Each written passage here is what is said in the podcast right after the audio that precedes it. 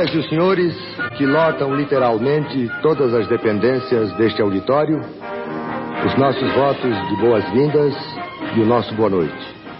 Ao telespectador de toda essa imensa rede do território nacional, também o nosso boa noite e o nosso muito obrigado por mais uma vez nos honrarem com sua audiência.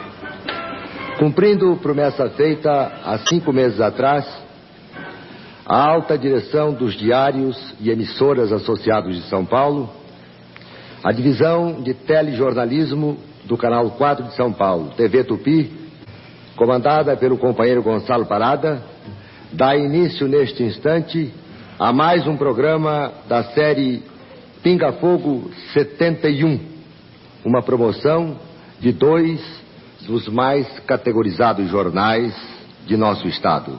Diário da Noite, a maior vendagem avulsa do Grande São Paulo, e Diário de São Paulo, o mais completo matutino paulista. Nosso convidado desta noite dispensa apresentações. Por dois motivos. Primeiro, por ser conhecido de norte a sul, de leste a oeste, pela posição de excepcional destaque que ocupa em todos os quadros da doutrina espírita em nosso país, apontado pelos mestres como um dos maiores psicógrafos do mundo. Segundo, porque este pinga-fogo especial é o prolongamento de um primeiro pinga-fogo acontecido na noite de 28 de julho passado. Foi por este motivo que, procurando atender a milhares e milhares de pedidos de telespectadores vindos de todas as partes do país, estamos realizando este segundo pinga-fogo para apresentarmos o senhor, uma figura que se marcou no seio da coletividade brasileira pela sua comovente humildade e pelo seu extraordinário poder de comunicação. Temos certeza de que aquelas mesmas horas de paz, de amor, de fraternidade, de fé e de esperança que marcaram indelevelmente a presença de nosso convidado na noite de 28 de julho último irão se repetir esta noite. Aí está, meus amigos, esta figura tão querida de todos nós, que deixa a sua querida Uberaba, lá em Minas Gerais, para, neste pinga-fogo especial, atender a milhares e milhares de pedidos de telespectadores, repito, vindos de todas as partes do Brasil, para um novo programa, para um novo pronunciamento. Aí está um dos maiores médios psicógrafos do mundo. 112 obras de autores diversos até o momento. Aí está Francisco Cândido Xavier, Chico Xavier.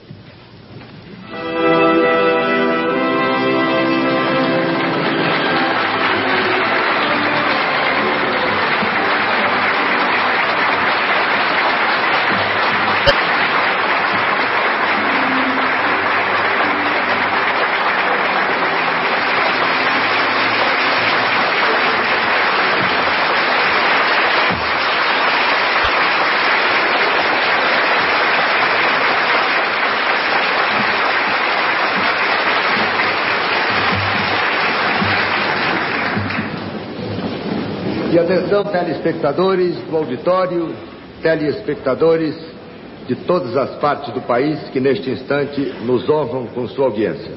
A partir deste instante, passam a integrar, via Embratel, a rede comandada pelo Canal 4 Tupi de São Paulo, que transmite diretamente de seu auditório principal no Alto do Sumaré, na capital paulista, as seguintes emissoras de televisão de, do país: TV Paraná, Canal 6, Curitiba. TV Croados, Canal 3, Londrina, Paraná.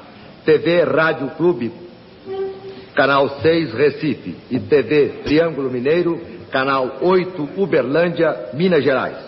Às altas direções e ao público telespectador destas quatro importantes emissoras de televisão, que a partir deste instante passam a receber som e imagem do Canal 4 de São Paulo na apresentação deste Pinga Fogo especial, os nossos melhores agradecimentos.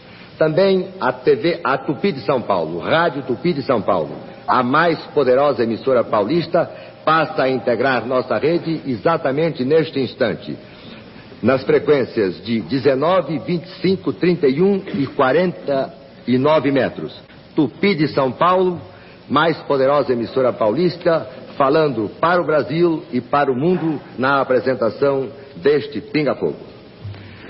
Chico Xavier, mais uma vez, devo agradecer a sua presença neste Pinga Fogo especial, em que você, tenho certeza, irá nos encher de alegria, de fé e de esperança. São seus, Chico, os instantes iniciais para a abertura dos nossos trabalhos e o seu primeiro contato com milhares e milhares de telespectadores que esta noite nos honram com sua audiência.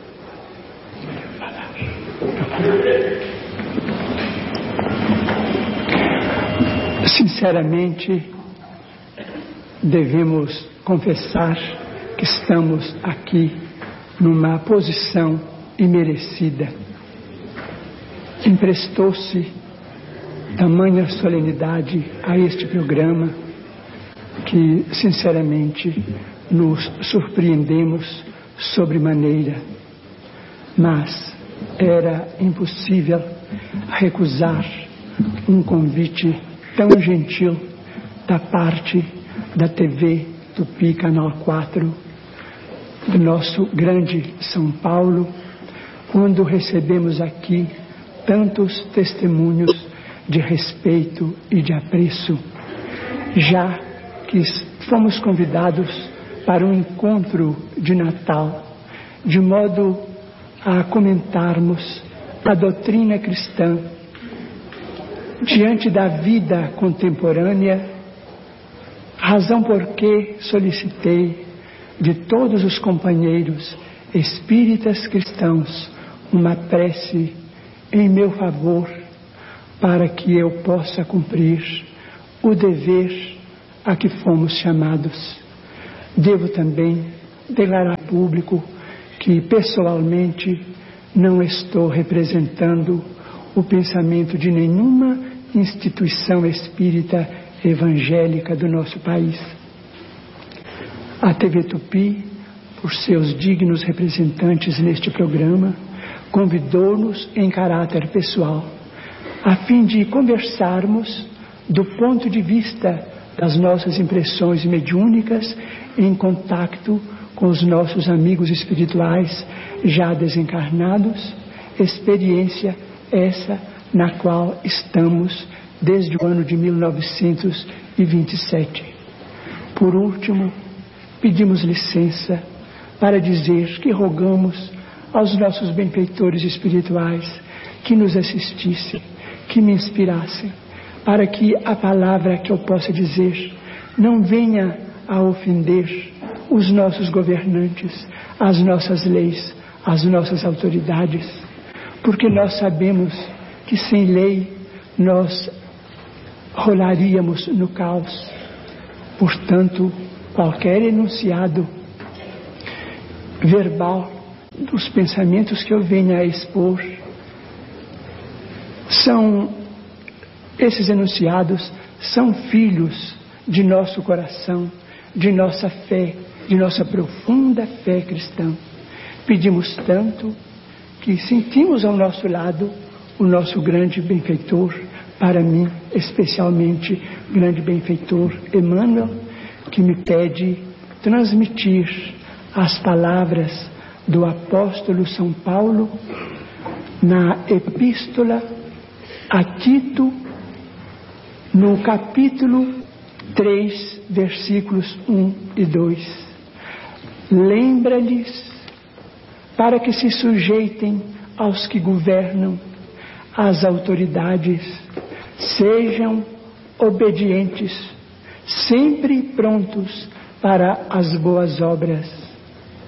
Não difamem ninguém, não sejam altercadores, mas cordatos, dando prova de cortesia para com todos os homens. Muito obrigado, Chico Xavier. Meu caro Chico, a equipe de entrevistadores que irá abordá-lo hoje é composta de profissionais de imprensa, os mais experimentados, os mais tarimbados, todos eles estudiosos da doutrina espírita.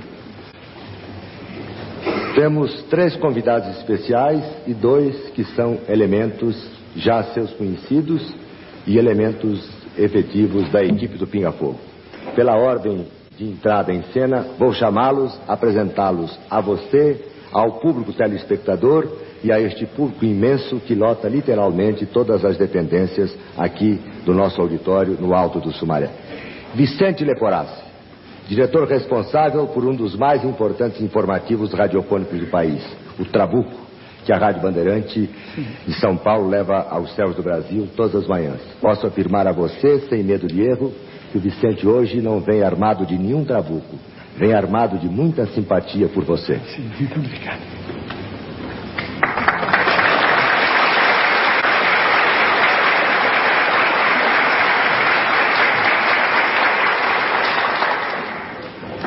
Freitas Nobre, escritor, professor da Universidade de São Paulo, um dos mais atuantes parlamentares da bancada do MDB paulista na Câmara Federal, jornalista de raros méritos e, apesar de todas essas tarefas, ainda lhe sobra tempo para dedicar, dedicar-se ao estudo da doutrina espírita. Aí está o Freitas Nobre.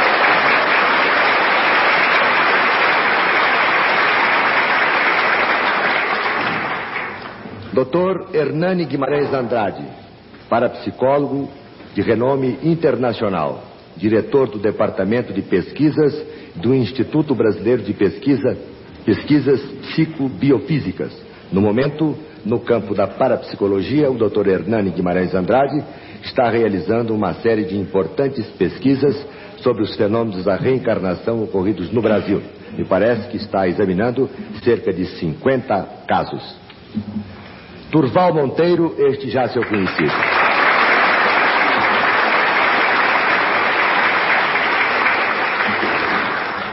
Durval Monteiro participou do Pinga Fogo, ou melhor, não participou do Pinga Fogo, mas você já o conhecia da redação do Diário.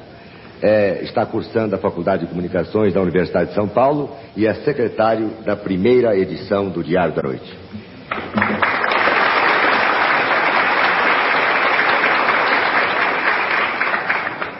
Repórter Saulo Gomes. Este também dispensa maiores apresentações, principalmente para você, Chico. Você o conhece de sobra. Você e o público telespectador. Ele.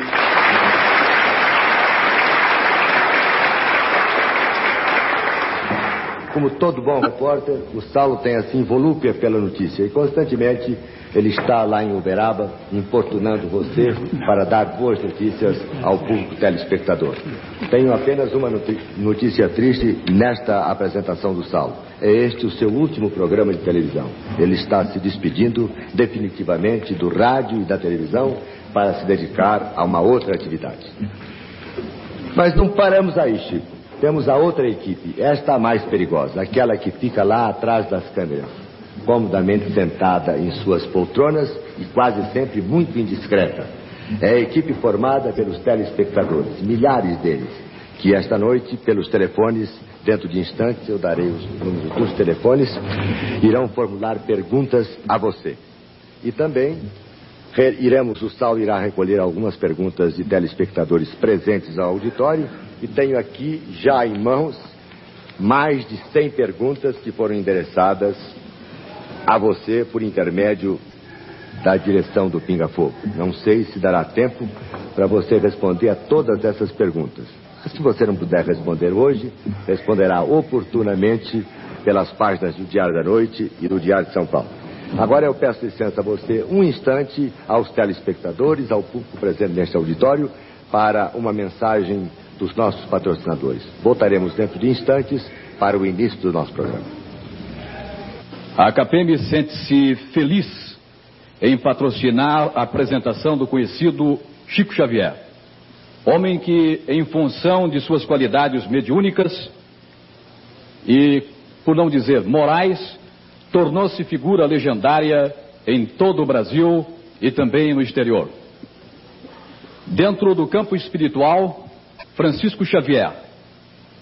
A sua personalidade tem sido marcada pelos pronunciamentos, Pronunciamentos esses que têm se constituído em valiosa contribuição para o progresso de toda a humanidade. E tem início, a partir desse instante, o Pinga Fogo com Almir Guimarães e a equipe de entrevistadores da sua televisão Tupi, Canal 4. Meu caro Chico Xavier, chegou a hora da onça beber água. Vamos iniciar o nosso programa e este mediador deseja a você felicidades e faz votos para que você nos proporciona aquela mesma noite de alegria que proporcionou há meses atrás. Quem vai formular a primeira pergunta a você é o jornalista Vicente Leporassi. O senhor Francisco Cândido Xavier, na qualidade de jornalista bisbilhoteiro, responsável por um jornal radiofônico de grande penetração, eu gostaria de saber de Vossa Excelência qual o tratamento que quer que lhe seja dispensado. De Chico, de Francisco Cândido, de Excelência, ou vamos nos tratar como dois mineiros amigos de longa data? Apenas Chico e já é demais. De mineiro para mineiro? Ah, de mineiro, Mineiro para mineiro. Irmão para irmão. Então, Chico Xavier, vamos, agora vai com casca e tudo, hein? Chico Xavier, primeira pergunta que eu lhe faço e espero a sua resposta sem hesitação, da forma que eu já ouvi. Eu, além de ser leitor insaciável da sua obra, a sua obra, é, é, como é que chama? Psicografado? Psicografada? Obrigado, Freitas Novas. É sempre bom de ter um deputado aqui aí larga. Eu sou, além, sou telespectador e todas essas coisas que dizem respeito a coisas do espírito me, me interessam. Então eu vi o seu primeiro programa e quero saber de você, Chico Xavier, meu amigo, meu irmão, até onde a sua religião, o espiritismo, admite, tolera ou coonesta o umbandismo. Respeitamos no umbandismo uma grande legião de companheiros muito respeitáveis, consagrados à caridade que Jesus nos legou, grandes expositores da mediunidade, da mediunidade que auxilia, que alivia o próximo, credores do nosso maior carinho, da nossa maior veneração, conquanto estejamos vinculados aos princípios codificados por Allan Kardec de nossa parte. Muito obrigado. Porque é na, na, na condição de praticante, ou militante, ou simpatizante do umbandismo, que eu quero lhe fazer a primeira pergunta, porque isto foi apenas prolegômeno. Admitamos, Chico Xavier, que um médico ilustre, professor, estudioso, uma espécie assim de nosso convidado aqui do meio da mesa, Dr. Hernani, se especializa em determinada matéria, chega à cátedra e depois, então, sem que se espere, ele morra. A sua obra é truncada com a sua morte, ô Chico Xavier? Ou ele, depois de morto, pode continuar na evolução do espírito? Perfeitamente. Conheço diversos médicos desencarnados que prosseguem em tarefas edificantes, profundamente veneráveis para nós todos, e todos eles, esses amigos, nos informam que continuam em seus apostolados dentro da ciência, para lá da vida física, não só cooperando no campo da assistência da assistência religiosa propriamente dita, mas inspirando os seus companheiros de ministério dentro da ciência, amparando-os e inspirando-os e promovendo meios para retornarem ao nosso plano físico a fim de executarem programas imensos a benefício da humanidade, já que uma existência de 60 a 100 anos no corpo físico é muito curta, principalmente para os grandes médicos, senhores de alevantados ideais. Muito obrigado. Fogo, série Chico Xavier. 71, apresentando esta noite o médium Chico Xavier. O Canal 4 comanda neste instante uma rede de emissoras de televisão. TV Paraná, Canal 6 Curitiba, isto via Embratel. TV Coroados, canal 3 Londrina, TV Rádio Clube, canal 6 Recife, TV Triângulo Mineiro, canal 8 Uberlândia, Minas Gerais. E também a Rádio Tupi de São Paulo, a mais poderosa emissora paulista, está em rede com o canal 4, irradiando na frequência de 19, 25, 31 e 49 metros para o Brasil e para o mundo. Freitas Nobre com a pergunta seguinte. Desejo, antes de tudo, transmitir uma série de apelos e de considerações que nos foram trazidas através do telefone durante todo o dia de hoje, inclusive de Recife, de onde falou o deputado Fernando Lira. Em primeiro lugar, para dizer aos companheiros da TV 4 o entusiasmo pelo nível do programa. É assim que se eleva um nível de programa de televisão.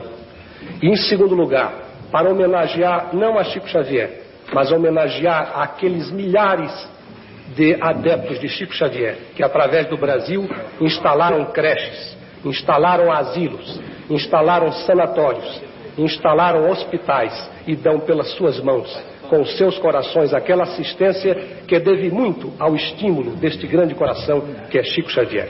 E vai então a primeira pergunta. Deputado, Estamos... deputado, eu queria apenas complementar esta sua observação, que até este instante 14 emissoras de televisão de todo o Brasil já formularam seu pedido de reserva do, do videotape deste programa com absoluta prioridade. O que significa dizer que nós teremos que realizar amanhã 14 cópias, o que já está sendo feito agora por cinco máquinas, a fim de que possamos atender esses primeiros 14 pedidos. O que é um bom sinal. Mas a primeira pergunta é a seguinte: estamos na semana do Natal. Todos falam do Natal. Todos tentam interpretar o Natal. Para a doutrina espírita e para Chico Xavier, que apresentação especial, que significação especial tem o Natal? Os espíritos amigos nos têm ensinado por muitas vezes que ante o Natal reformulamos os nossos votos de cristianização da nossa vida pessoal e coletiva diante de nosso Senhor Jesus Cristo, a quem nossas vidas estão entregues em nome de Deus. Aquele que, em Sua infinita misericórdia, nos conserva junto de seu coração, infinitamente amoroso, como tutelados no planeta terrestre, abençoando-nos orientando-nos, tolerando-nos as fraquezas e encaminhando-nos para uma vida melhor. Devemos, com toda sinceridade, asseverar que sem Jesus Cristo em nossas vidas, seja qual for a interpretação que venhamos a dar aos seus ensinamentos, sem Jesus Cristo em nossas vidas, não estaremos muito longe de uma regressão para as selvas. Por isso mesmo, o Natal é importante, continuará a ser importante. E embora muitas vezes cercado de incompreensões humanas, o Natal há de ser o coração de nosso Senhor Jesus Cristo pulsando no mundo, assim como estamos vendo o coração maravilhoso do nosso Divino Mestre palpitando na alegria de toda São Paulo, em festiva comemoração para a passagem do natalício daquele que é o maior amor das nossas vidas. Muito bem, eu lembro agora, estão aqui os telefones através dos quais os telespectadores da capital, do interior e de outros estados poderão fazer, formular perguntas ao Chico Xavier. Desde já devo frisar que temos em mãos cerca de 100 perguntas e que elas entrarão, serão feitas pela ordem. Aquelas que não forem respondidas esta noite serão entregas ao Chico e ele responderá oportunamente. Só não responderá hoje, assim de público, a perguntas se constitui em consultas de ordem pessoal. Os telefones são os seguintes: 612 7482. 627482, 625 6147, 625 6147, 625 6148 e 625 6149. 625 6149. Doutor Hernani Guimarães Andrade é quem formula a próxima pergunta. Antes de formular a minha pergunta, eu quero justificá-la.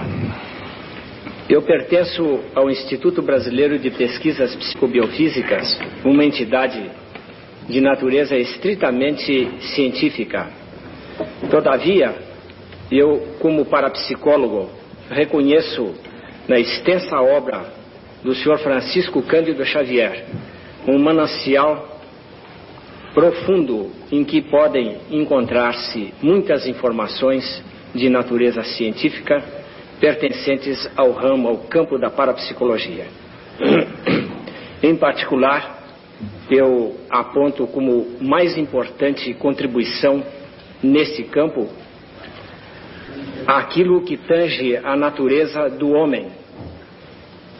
Dentro da obra de Francisco Cândido Xavier, em particular, a sua série Nosso Lar, encontra-se abundante material que servirá no futuro e num futuro muito próximo aos parapsicólogos do mundo todo como meio de informação segura e bastante científica. É por isso que eu me dirijo ao Sr. Francisco Cândido Xavier uma pergunta ou várias perguntas de caráter científico.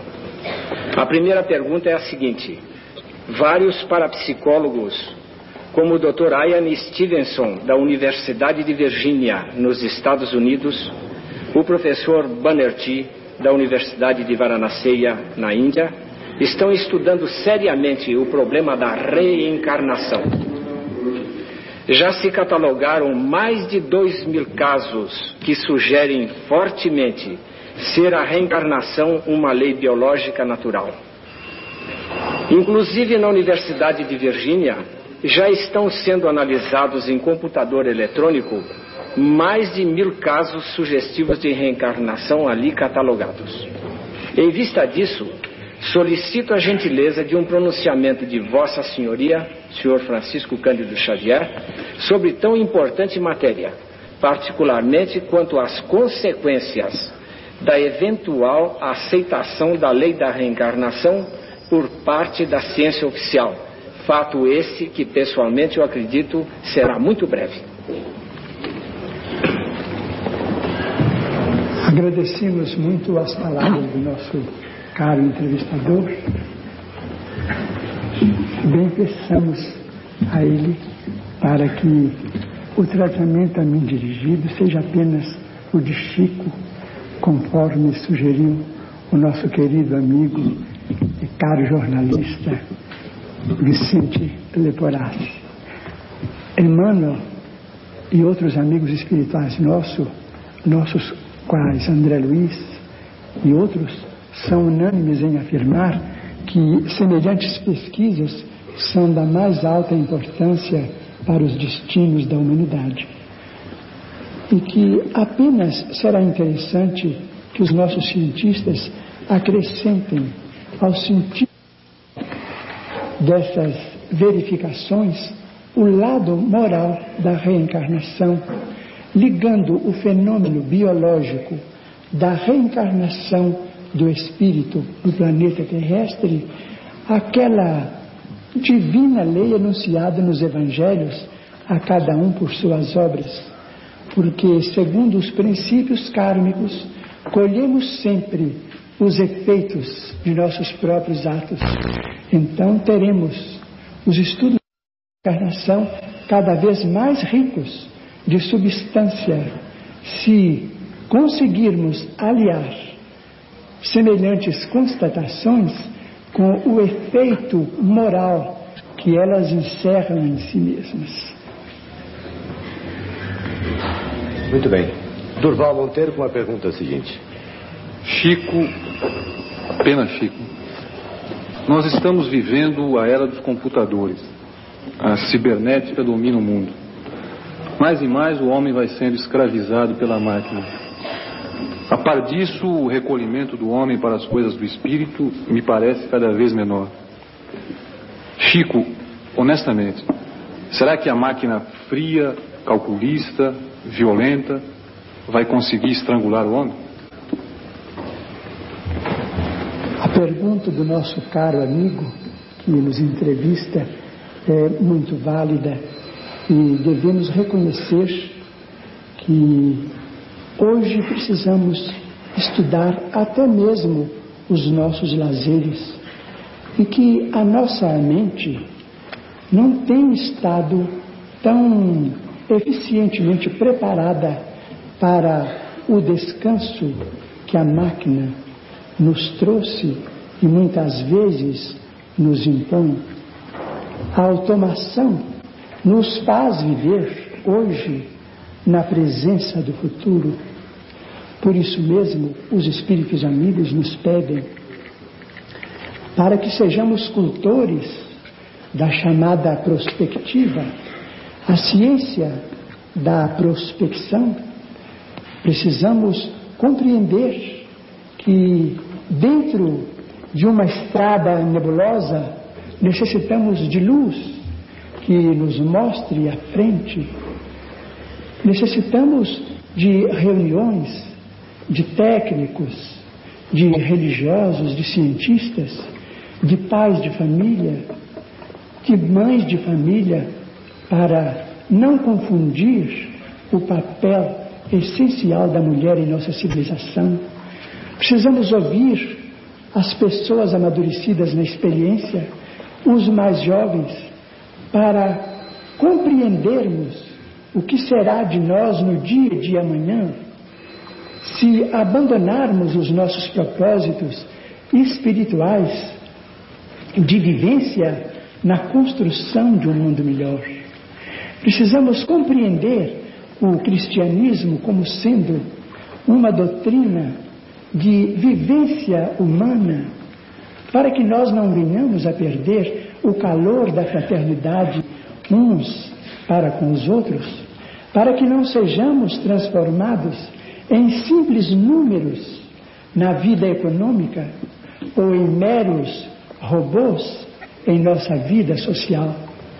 Para isto, não basta ouvir os adivinhadores da futurologia, conquanto respeitemos todos eles, mas realizarmos por nós, dentro do país, sob a custódia das nossas autoridades, mesas redondas para compreendermos a importância da família com as áreas de compreensão que a família é hoje chamada a descerrar em seus núcleos para nos adaptarmos à era nova, precisamos compreender a importância do lar como célula da vida social para que não venhamos a despencar num caos do qual não sabemos amanhã como nos levantarmos. A pergunta do nosso caro amigo, Dr. Durval, é muito válida e sugere a nós todos um vasto movimento de meditação com respeito aos nossos próprios destinos, porque as máquinas estão impondo a nós todos um repouso para o qual muitos de nós não estamos preparados. Precisamos de estudar intensivamente, compreendendo que o estudo não é apenas uma obrigação para a mente infanto-juvenil, nós todos, aqueles que amadureceram na experiência da vida, precisamos estudar os nossos próprios caminhos de amanhã, para que não venhamos a entrar nas trevas de espírito, porque isso seria o nosso regresso à desordem. E nós não podemos pensar nisto, porque nós, nós nos referimos ao Brasil. Nós somos cristãos em nossa formação e devemos preservar este título e devemos respeitá-lo. E temos nos ensinamentos de Jesus bastante material para superar a influência surpreendente da máquina. Diz o nosso Emmanuel que está presente, nós, como cristãos, vencemos 300 anos de martírio nos primeiros séculos do cristianismo. Será possível que agora não saibamos vencer o nosso próprio excesso de conforto para sermos cristãos? É uma pergunta para nós também. Pinga Fogo Especial apresentando esta noite a São Paulo e ao Brasil o médium Chico Xavier. Saulo Gomes, responsável pela pergunta seguinte. Chico, muito obrigado por ter vindo. Em nome da equipe, eu também precisava de você nessa despedida. A nossa pergunta é simples. O que pensam os chamados benfeitores espirituais quanto à posição do Brasil atual, seja no terreno político ou social. Antes de responder essa pergunta, Chico, quero informá-lo que existem pelo menos sete perguntas de telespectadores no mesmo sentido. Então você está respondendo a do Saulo e a mais sete. Vamos responder com muito respeito, segundo o que temos ouvido dos nossos benfeitores espirituais. A noite é consagrada ao Natal de nosso Senhor Jesus Cristo, em cujos ensinamentos empreendemos a nossa formação como povo organizado. Por várias vezes, nosso Senhor Jesus Cristo se referiu à nossa necessidade da oração e da vigilância. Nós sabemos que, segundo os nossos léxicos, orar não é apenas endereçar a nossa palavra ou nosso pensamento a Deus em súplica ou louvor. Orar significa também discursar, expor os nossos pontos de vista e, por isto mesmo, a oração é uma das expressões mais vivas do espírito democrático do cristianismo, porque cada um de nós ora segundo as suas possibilidades de crer ou de interpretar o fenômeno da fé. Então, sem qualquer expressão eufemística, declaremos que a posição atual do Brasil é das mais dignas e das mais encorajadoras para nós, porque a nossa democracia está guardada por forças que nos defendem contra a intromissão de quaisquer ideologias vinculadas à desagregação Precisamos honorificar a posição atual daqueles que atualmente nos governam, que vigiam sobre os nossos destinos, a oração e a vigilância preconizadas por nosso Senhor Jesus Cristo se estampam com muita clareza em nosso governo atual.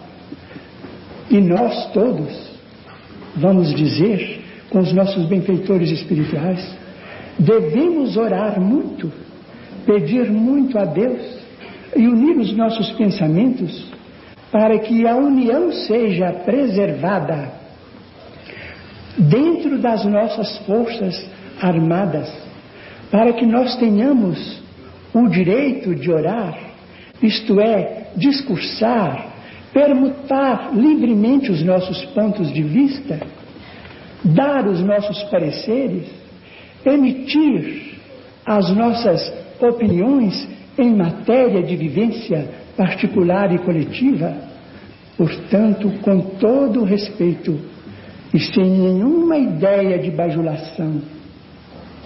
Falo pessoalmente de minhas pequeninas confabulações com os espíritos amigos e profundamente amigos do Brasil cristão em nosso Senhor Jesus Cristo, digo que nós devemos pedir para que tenhamos a custódia das Forças Armadas até que possamos encontrar um caminho em que elas continuem nos auxiliando como sempre, para que nós não venhamos a descambar para qualquer desfiladeiro de dizer.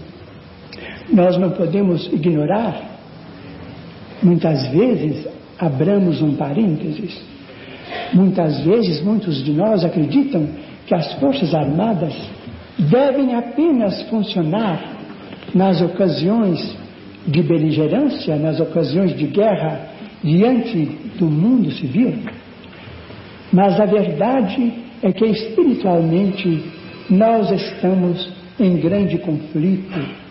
Nós estamos em grande conflito com ideias que trazidas ao nosso meio pelas comunicações de massa, pelas imposições do nosso tempo, em que o problema de massas tem de ser considerado, nós precisamos resguardar o nosso coração para que essas ideias não se infiltrem em nossa vida pública, em nossa vida coletiva, para que não venhamos a perder o dom da liberdade em Jesus Cristo.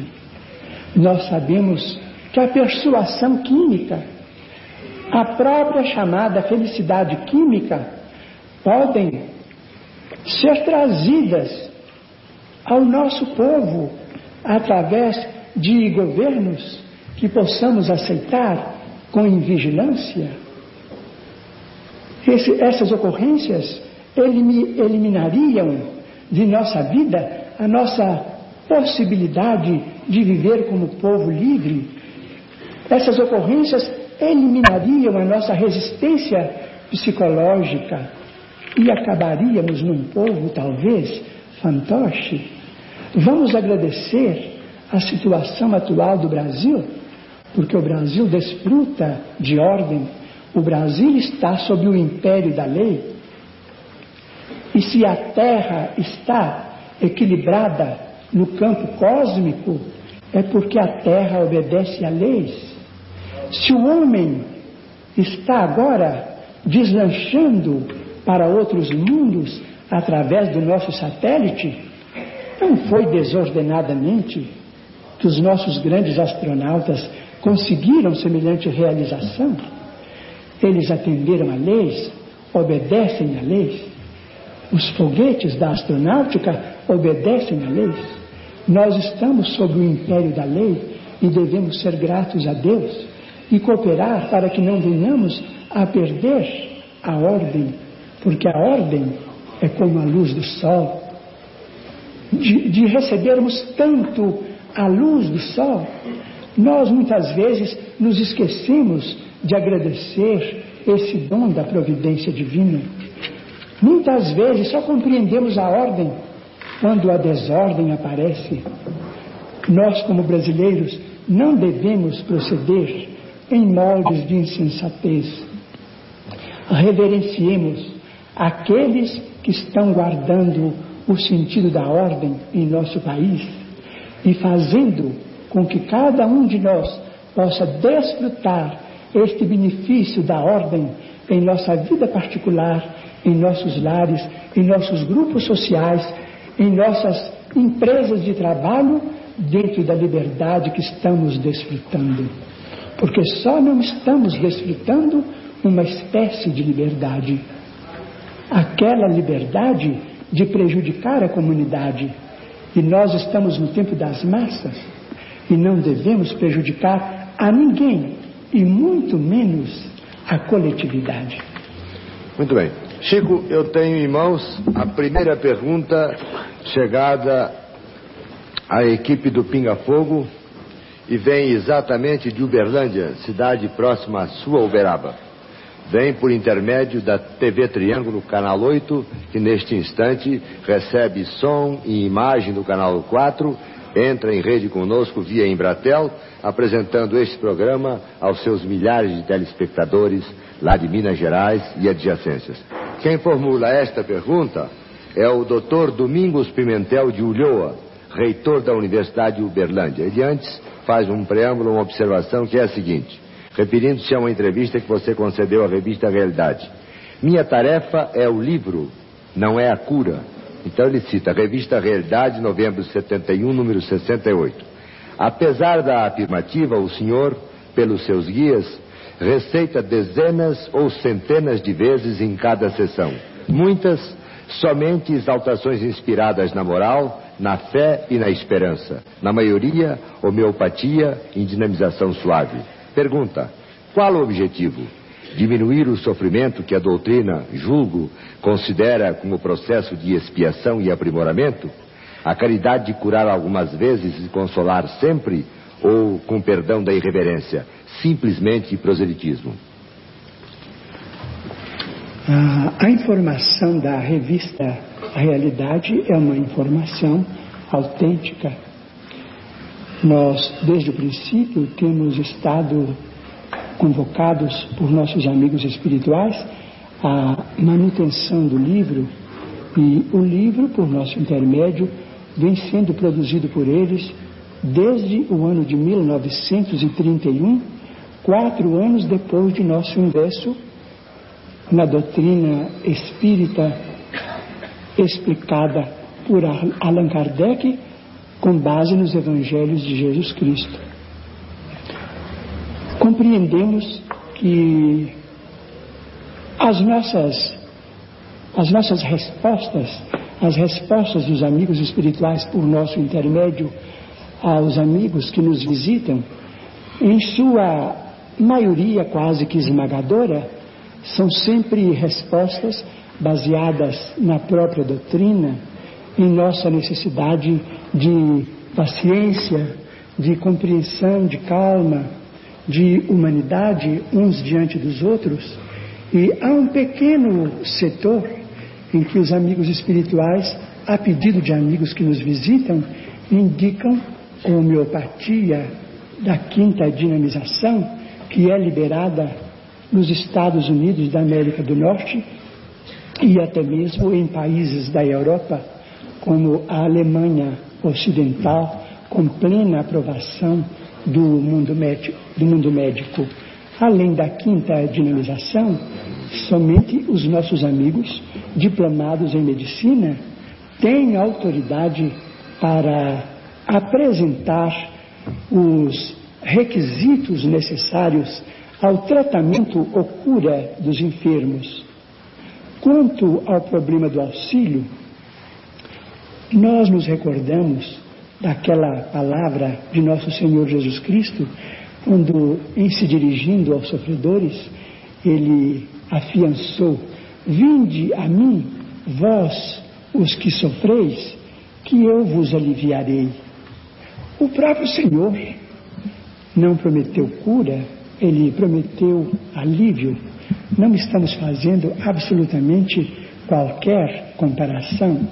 Conhecemos a nossa posição de, de subverme em minha condição pessoal.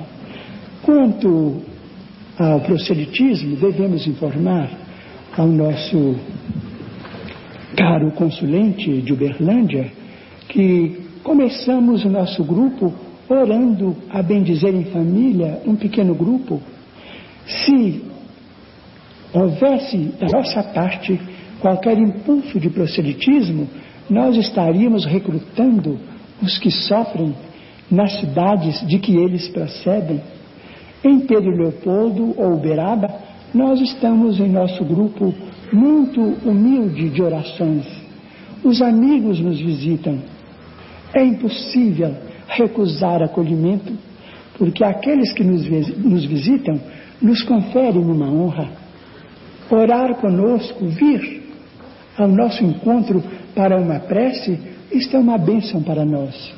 Isto para nós é calor humano, fraternidade, amor em Jesus, aproximação humana, vontade de nos compreendermos uns aos outros, vontade de nos aquecermos de coração para coração, mas não proselitismo, porque em nossa vida de 45 anos na doutrina espírita cristã, ainda não fomos a cidade alguma recrutar os nossos amigos, para as nossas reuniões. Microfone da série 71, apresentando esta noite aos seus, aos seus telespectadores, Chico Xavier. Chico, peço licença a você, aos componentes da bancada de entrevistadores, ao telespectador em geral, às pessoas que lotam este auditório, um instante para que possamos revisar a primeira fita de tape. Voltaremos de instantes dando prosseguimento ao nosso programa. Até já, Chico.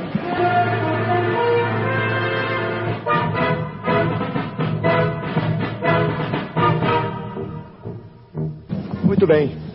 Eu vou formular, antes de reiniciar os nossos trabalhos, eu vou formular um, um, um apelo ao nosso diretor de TV desta noite, o super roqueteado Luiz Galon.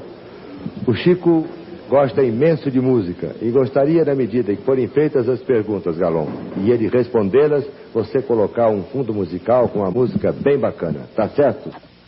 Muito bem, estamos reiniciando o nosso programa que hoje apresenta Chico Xavier. Antes de passarmos à segunda rodada com a nossa equipe de entrevistadores interna, porque a externa está do outro lado, do outro lado das câmeras, vamos chamar o Saulo Gomes, que irá escolher uma pessoa do auditório para formular uma pergunta ao Chico Xavier. Alô, Saulo. Perfeito. Dentre as inúmeras pessoas que já se propõem a fazer perguntas, o seu nome, por gentileza. É, Maria Ruda Cavalli. Pode fazer a sua pergunta. Um pouco mais alto, Saulo. Chico, nós sabemos que tudo tende a se aperfeiçoar. Seria possível saber se há algum inconveniente é, para as pessoas, para o perispírito das pessoas que fazem assim operações plásticas assim do nariz, do queixo, ah, assim pra, de rugas, se há algum inconveniente do, no plano espiritual para, essas, para o perispírito dessas pessoas que se submetem a essas operações. Porque às vezes elas trazem benefício para a personalidade da pessoa que se sente melhor. Mas nós queríamos saber a opinião dos nossos irmãos espirituais. É possível? Você entendeu a pergunta, Chico? Cremos que sim. De um modo geral, me parece que ela quer saber se é pecado no plano espírita fazer operação plástica. Mas seria o caso de perguntarmos à rosa ou ao lírio por que é que eles são tão belos?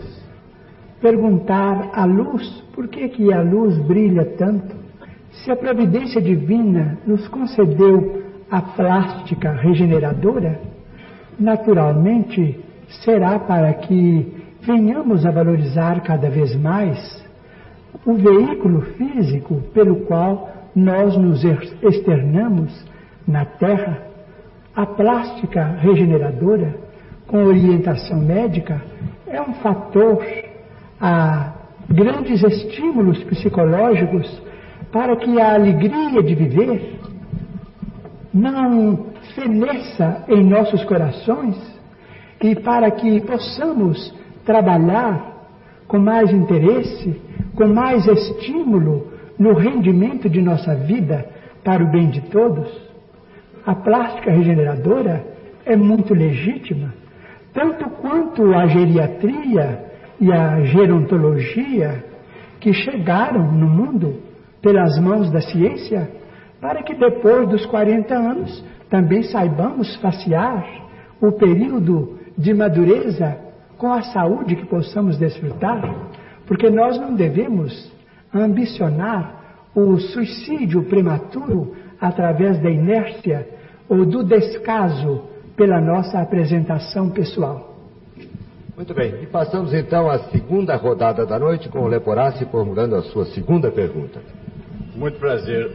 Meu amigo Chico Xavier, eu gostaria que me fizesse depois de, de consultar o, o, espírito de luz que é do Emmanuel, e me respondesse a uma pergunta que vem, vem absorvendo a minha atenção desde há muito. O, o Zé Arigó, falecido Zé Arigó, notabilizou-se no Brasil e exterior através das suas intervenções cirúrgicas.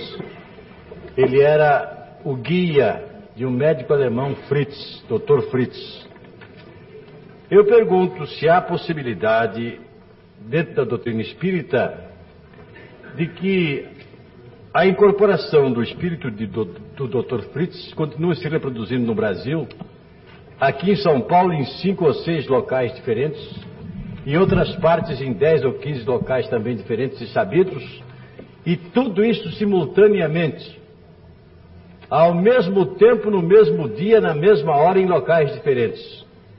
Isto é possível, Chico Xavier? Cremos que este caso merece estudos e considerações especiais. Não duvidamos de que o espírito de Dr. Frites, que realizou ah, tantas empresas de benemerência entre nós, através do médium José Arigó, não duvidamos de que ele possa encontrar um outro veículo, se bem que no gabarito da mediunidade de José Pedro de Freitas, o nosso Arigó, essa integração dele com o médium seja um tanto ou quanto difícil, porque a integração de um espírito,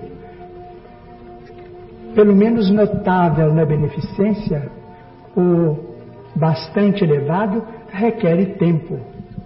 Não podendo apreciar pessoalmente, isto é, não sendo lícito a mim promover o julgamento dos companheiros da mediunidade, estimaria de minha parte um estudo em loco com tempo suficiente para manifestar uma opinião consentânea com a razão, porque compreendo perfeitamente a surpresa do nosso querido amigo entrevistador, e jornalista, escritor, e nosso querido radialista Vicente Leporace.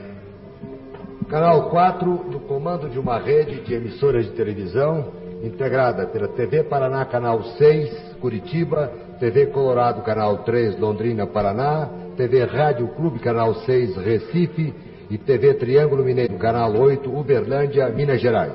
E ainda a Rádio Tupi de São Paulo, numa, em frequências de 19, 25, 31 e 49 metros, levando aos céus do Brasil e do mundo a palavra de Chico Xavier neste pinga-fogo especial. Freitas Nobre com a pergunta seguinte. Chico Xavier, Camille Flammarion, há cerca de um século, publicou um livro estudioso que ele era de astronomia. Aliás, publicou muitos livros. Neste livro publicado há um século, que o telespectador poderá verificar, porque aqui é a segunda edição, já é de 1807. Neste livro, Camille Flammarion publica fotografias que ele obteve do Observatório Astronômico de Paris, do qual, do qual era membro, fotografias das crateras lunares. Aqui está um livro, mostrei o frontespício do livro, e aqui estão, está uma das fotografias das crateras, crateras lunares além de outras fotografias elucidativas. Que ano, Em 1877, porém já é a segunda edição. Aqui está também uma fotografia da Lua tirada há um século por Camille Flammarion.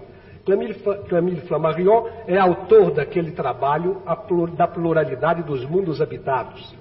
Ora, os cientistas da NASA estudaram recentemente, este ano, dois meteoritos. E nestes dois meteoritos apuraram que seis dos 18 aminoácidos do mesmo tipo dos encontrados nas células vivas aqui no nosso mundo terráqueo estavam presentes nesses meteoritos. Ora, que forma, se admitindo-se a existência de vida em outros planetas, que forma poderiam ter os habitantes, os seres viventes desses planetas? Podem os amigos espirituais responder? Através de Chico Xavier, a essas indagações que são de tantos e tantos telespectadores? A pergunta de Sua Excelência, o nosso caro deputado federal, Dr. Freitas Nobre, é uma indagação muitíssimo atual. Dentro das minhas pequenas possibilidades mediúnicas, tenho visto criaturas humanas desencarnadas carregando fenômenos semelhantes àqueles que presidem a vida em nosso corpo físico. Allan Kardec em determinado tópico de O Livro dos Médiuns, fala sobre a diversidade da forma em outros planetas.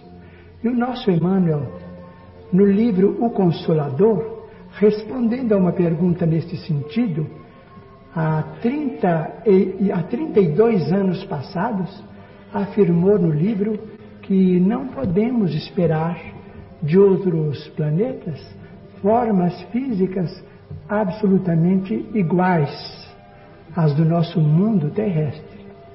Mas estamos numa época de indagações oportunas, de maravilhosas pesquisas do gênio humano, das quais o nosso Camilo Flammarion, na França, foi um grande e inesquecível pioneiro.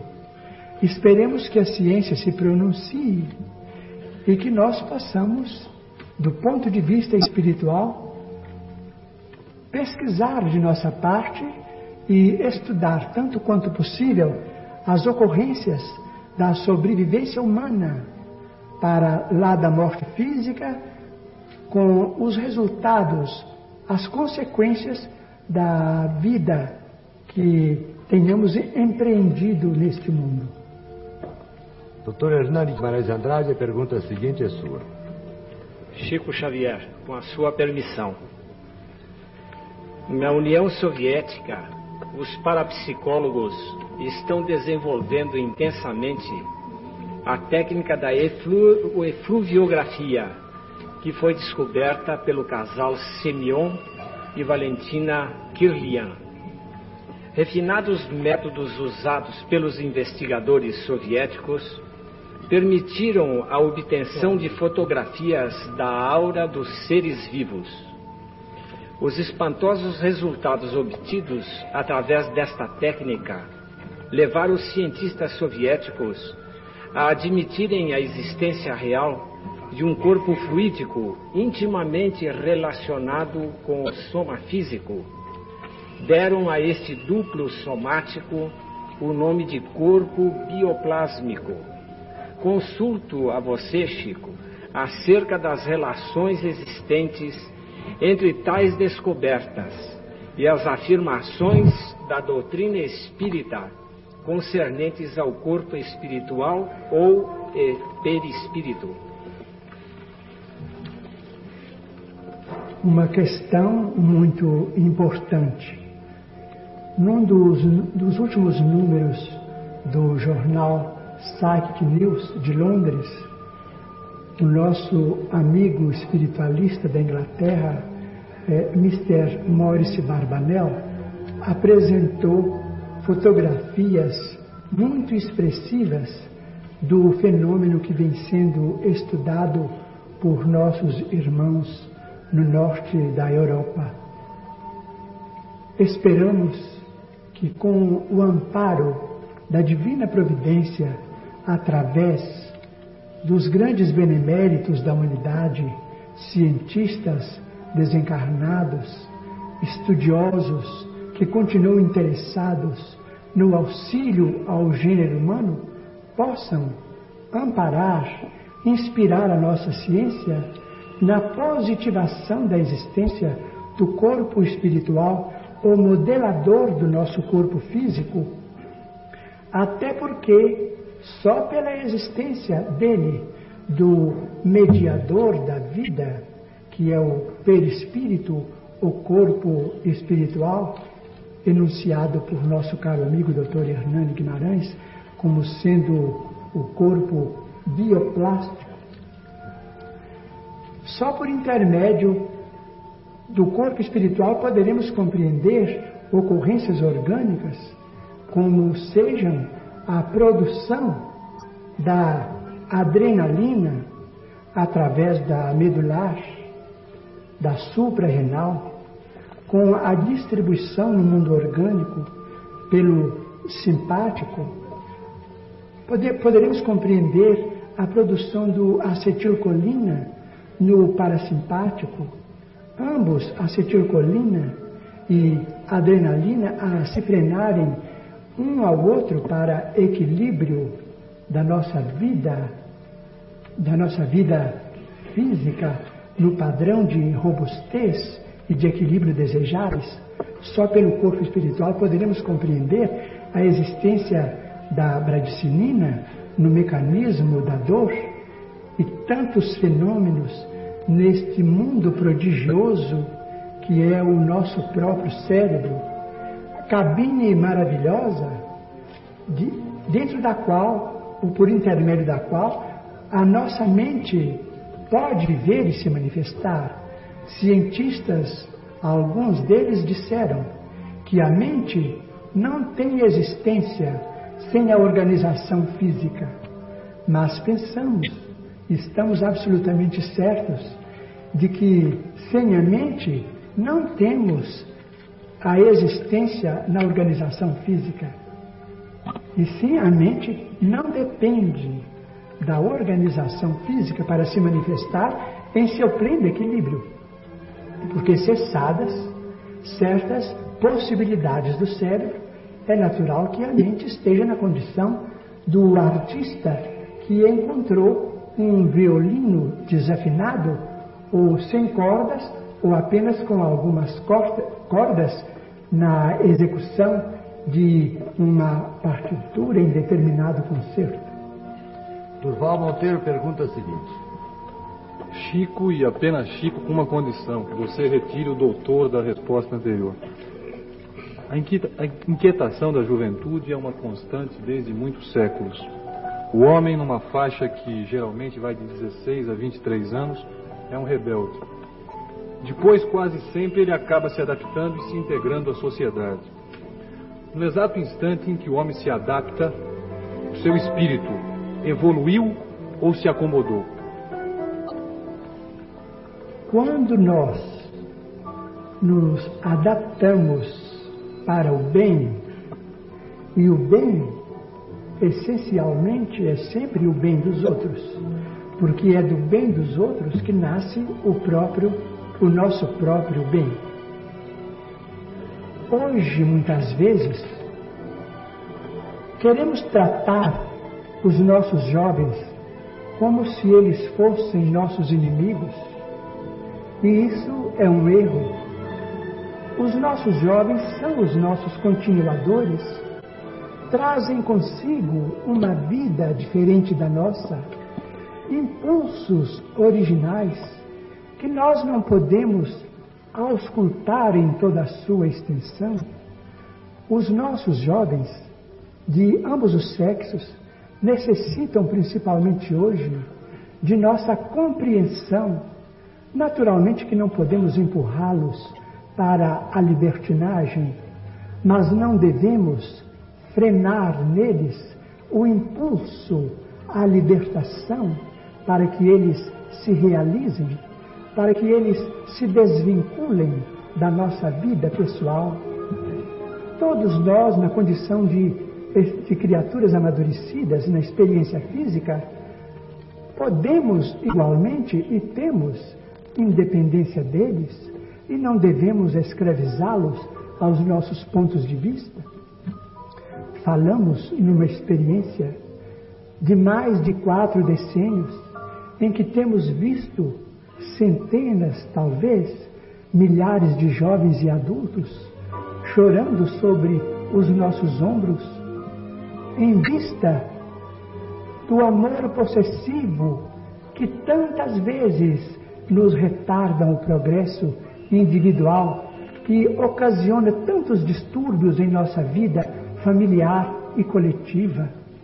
Tantos jovens que se doparam em drogas, tantos que se, refugia, que se refugiaram em casas de saúde, tantos que abandonaram os seus próprios deveres, que fugiram para a indisciplina, que desertaram do estudo, muitas vezes por causa de uma influência opressiva daqueles que foram chamados a orientá-los na vida prática. E ao mesmo tempo vemos tantos pais, tantas mães e tantos orientadores e tutores chorando porque não podem escravizá-los à sua própria vida. Por que é que nós não nos podemos amar uns aos outros na condição de jovens e de adultos, cada qual vivendo dentro da sua época de experiência física, por que, que nós, como adultos, não podemos resguardar a nossa independência, dando independência àqueles jovens que são a esperança da humanidade, que são nossos filhos, nossos continuadores, para que eles realizem as empresas a que foram chamados pela reencarnação? Allan Kardec, através da questão número 385, 385, em O Livro dos Espíritos, trata disso com muita propriedade, e isto há mais de 100 anos.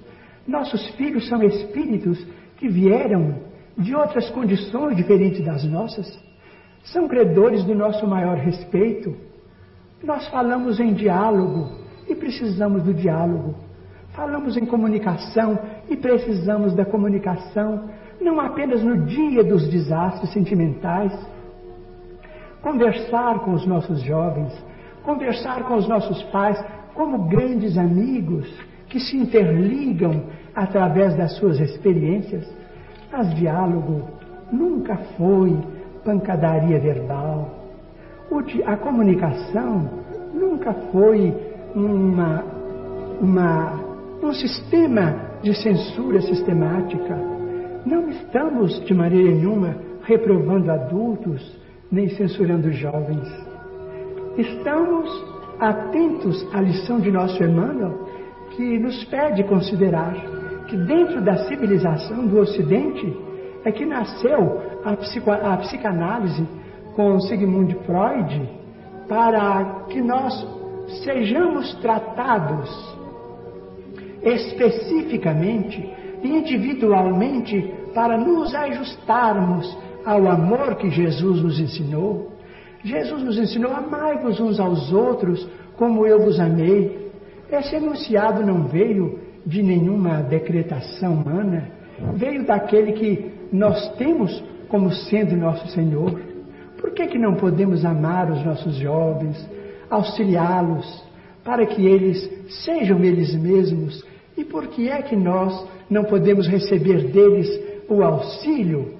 Não para que vivamos como muitas pessoas maduras estão vivendo em países da Europa, em grandes palácios dourados, nomeados como sendo cemitério dos elefantes, em que as pessoas amadurecidas na experiência humana se recolhem como pessoas inúteis e vivem uma vida de entretenimentos como se fossem marginalizadas pela idade física.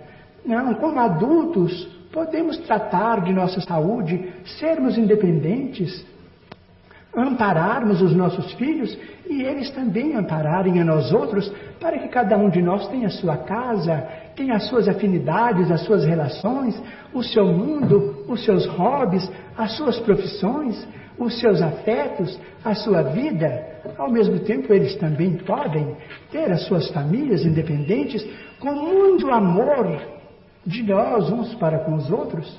Pedimos perdão ao nosso mediador, Dr. Almir Guimarães, e ao nosso distinto entrevistador, Dr. Durval Mendonça, por, por nos estendermos tanto na resposta.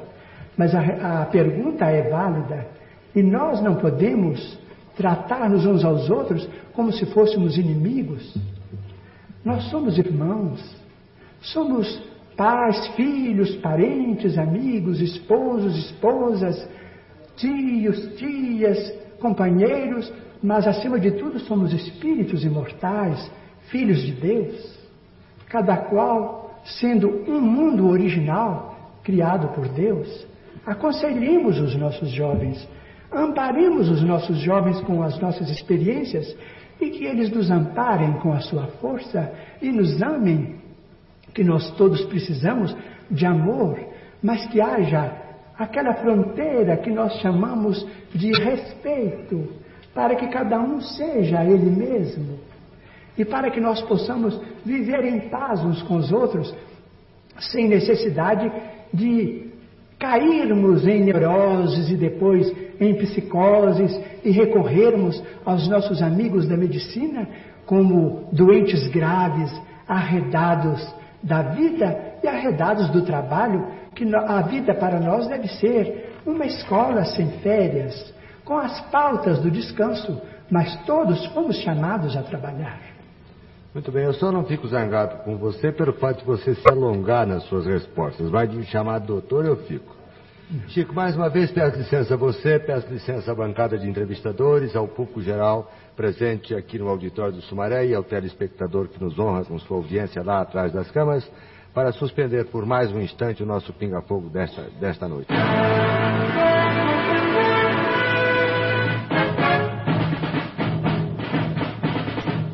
Muito bem, voltamos aos seus receptores com o nosso pinga-fogo especial desta noite apresentando o médio Chico Xavier. Vou lembrar aos telespectadores que estão nos honrando com sua audiência em vários pontos do país das emissoras que já reservaram o tape deste programa e que só hoje não entram em cadeia, não via Embratel com o Canal 4, por terem assumido anteriormente compromissos inadiáveis com seus patrocinadores. Mas na semana que vem, este pinga-fogo estará apresent sendo apresentado nas seguintes emissoras de televisão do país: Brasília, Canal 6, Itapuã, Canal 5, Salvador, TV Vitória, Canal 4, Vitória, TV Sergipe, Canal 4, Aracaju, TV Ceará, Canal 2, Fortaleza, TV Itacolomi, Canal 4, Belo Horizonte, TV Goiânia, Canal 4, Goiânia, TV Morena, Canal 6, Campo Grande, Mato Grosso, TV Centro América, Canal 4, Cuiabá, Mato Grosso, TV Cidade Branca, Canal 5, Corumbá, Mato Grosso, TV Tupi, Canal 6, Guanabara, TV Marajoara, Canal 2, Belém do Pará, TV Cultura, Canal 6, Florianópolis. E TV Piratini, Canal 5, Porto Alegre. Estas emissoras, todas elas, querem prioridade para a apresentação deste programa que está sendo gravado em videotape.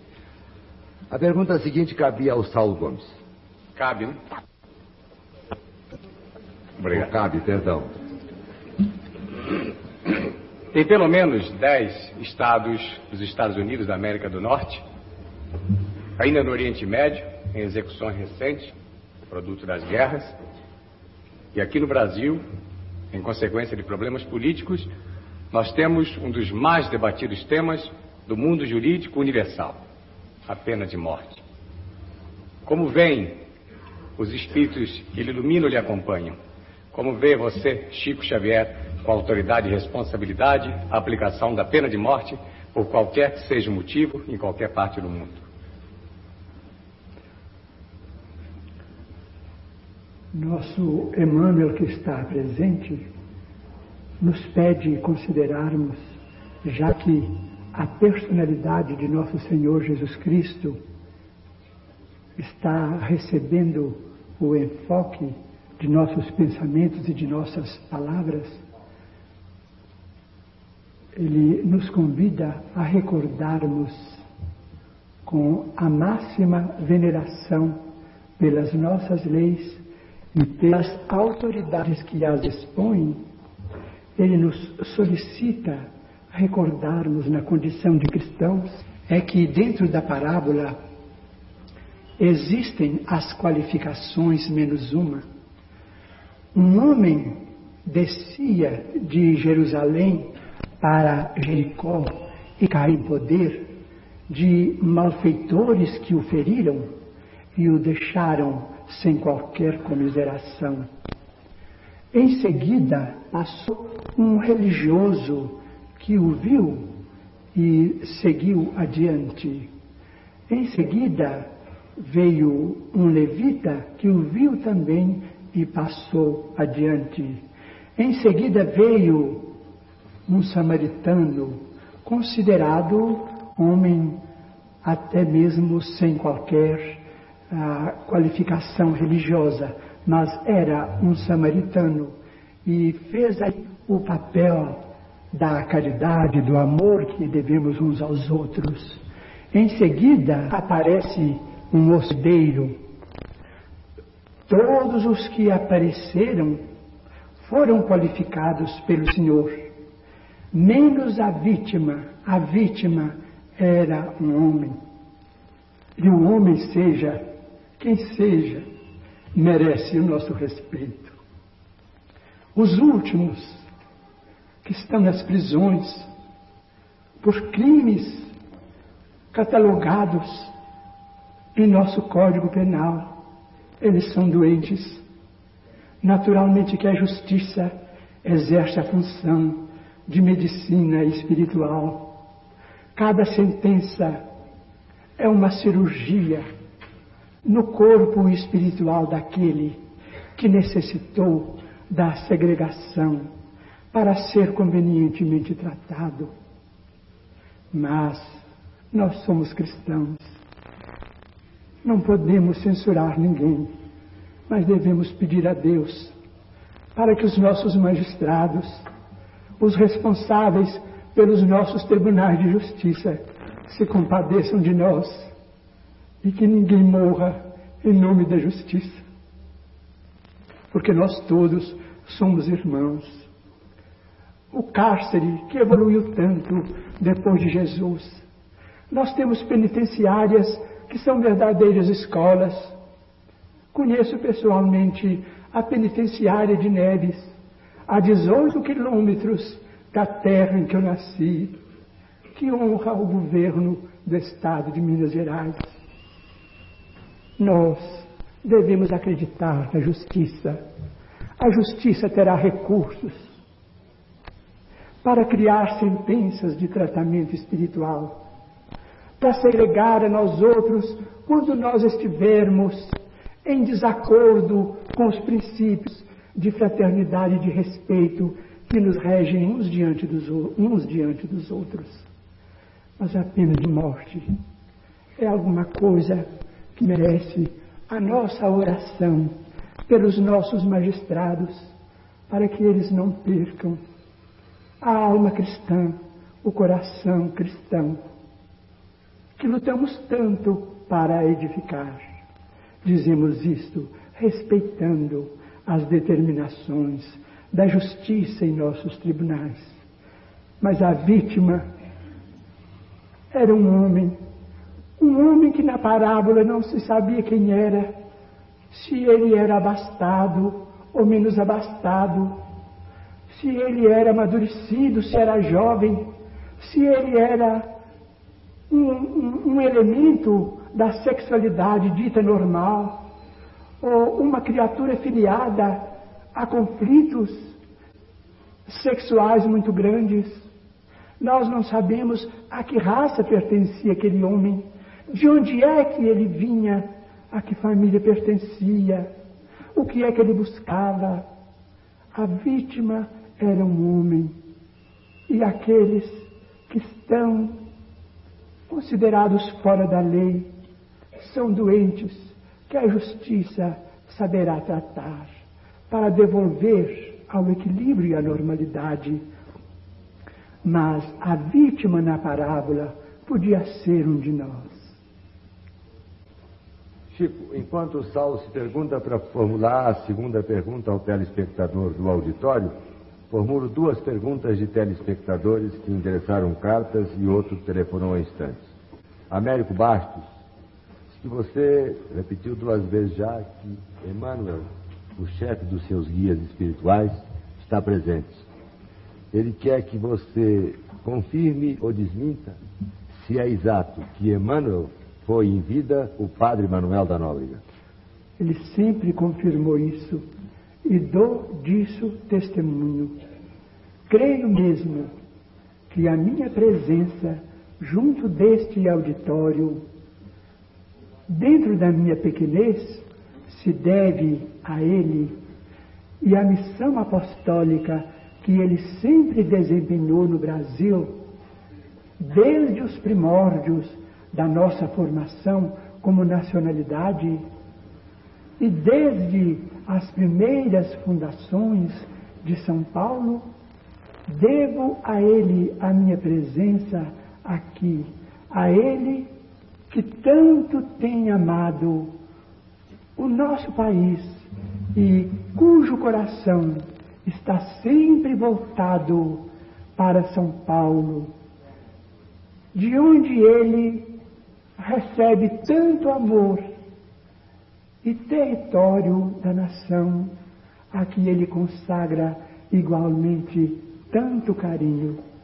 Aceito plenamente, convictamente, a revelação dele mesmo, de que ele foi o padre Manuel da Nóbrega, companheiro do grande Anchieta. E Anchieta, onde estará? E o padre José de Anchieta, onde estará? Ao que sabemos, no mundo espiritual. Permito uma observação rápida e histórica? Pois não. Eu, eu escrevi um livro sobre Anchieta, Exato. que obteve inclusive um prêmio das comemorações nacionais de Anchieta. E tive a oportunidade de encontrar e fotografar uma assinatura de Manuel da Nóbrega.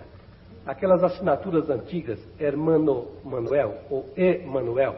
E tive a ocasião, inclusive, de xerocopiar essa assinatura e encaminhá-la a Chico Xavier, dada a identidade que se apresentava entre Manuel da Nóbrega, que se assinava Emmanuel.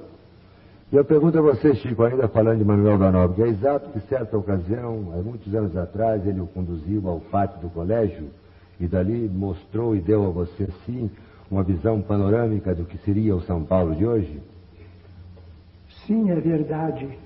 Ele nos convidou a irmos até o pátio do colégio, onde ele muitas vezes orou, afirma ele, pedindo a Deus abençoasse o chamado Planalto Piratimingano, esperando que naquelas campinas que se alongavam aos olhos dele, nascesse a grande metrópole que é hoje o grande São Paulo. Muito bem. Chico, Walter de Matos Correia pergunta: A ciência biológica tem cogitado da possibilidade de se congelar um ser vivo, humano ou animal, e depois de passado algum tempo fazê-lo voltar à vida. Considerando a intricada rede de ligações existente entre o perispírito e o corpo físico, pergunto se, à luz do Espiritismo, isto seria possível. O espírito ficaria adormecido durante o congelamento ou este determinaria a imediata ruptura dos laços fluídicos vitais? Segundo as instruções dos nossos benfeitores espirituais, se essa criatura está com a sua vida orgânica assegurada por métodos científicos, naturalmente que o espírito está mais ou menos relativamente ligado ao corpo em atividade ou mais ou menos em posição de inércia, conforme o grau de elevação de que esse espírito seja portador. Está mais ou menos assim de plantão, aguardando o desfecho. Aguardando e como em, num desdobramento em que a criatura trabalha muitas vezes fora do corpo, esse, esse espírito poderá também estar desempenhando alguma tarefa, se ele está realmente ligado ao corpo congelado. Agora é o auditório quem pergunta. Saulo Gomes. Seu nome, por gentileza? É o público do auditório respondendo a sua mensagem, Chico. Nelson Mancuso. A sua pergunta. Gostaria de perguntar ao nosso prezado irmão Chico sobre um dos assuntos mais controvertidos que me toca profundamente. Por isso, de grande valia, será com muita emoção que eu, irei, que eu verei a resposta. Saulo, eu gostaria que ele falasse mais alto, Mais porque alto. o senhor está ouvindo. É o seguinte, repito. Pode fazer a pergunta. Ah, irmão Chico, gostaria que nos esclarecesse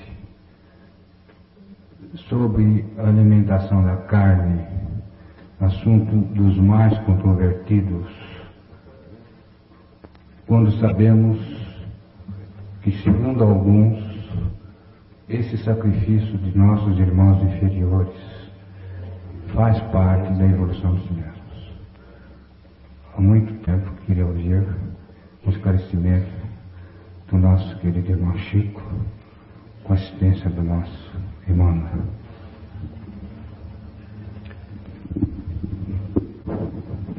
Essa questão é uma questão antiga no mundo espiritualista. Nós temos nos apropriado da cooperação compulsória dos animais há muitos, muitos, muitos milênios. O nosso corpo espiritual está condicionado,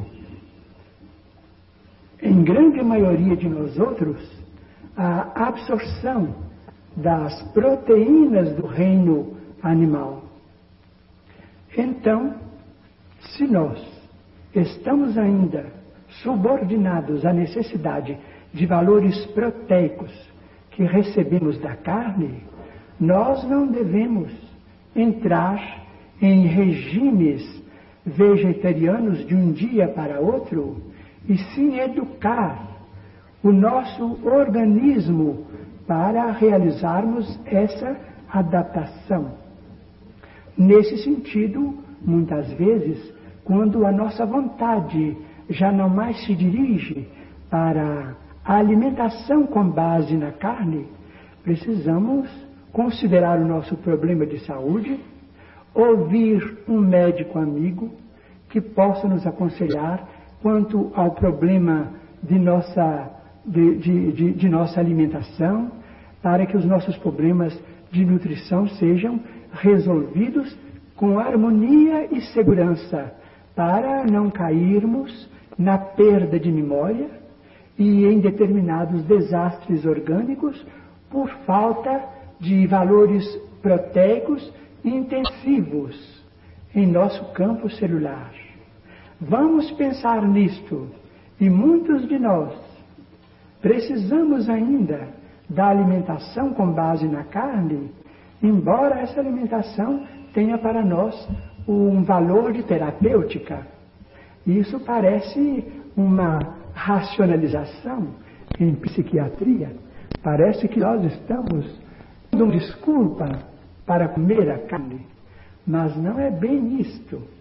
A maioria de nós ainda necessita da carne. E para dispensarmos esse tipo de concurso dos animais, precisamos tempo para que a nossa reencarnação possa produzir os valores de, a, de que, a que somos chamados. Nós todos somos chamados a produzir algo de bem e precisamos saúde, vida saudável, vida robusta.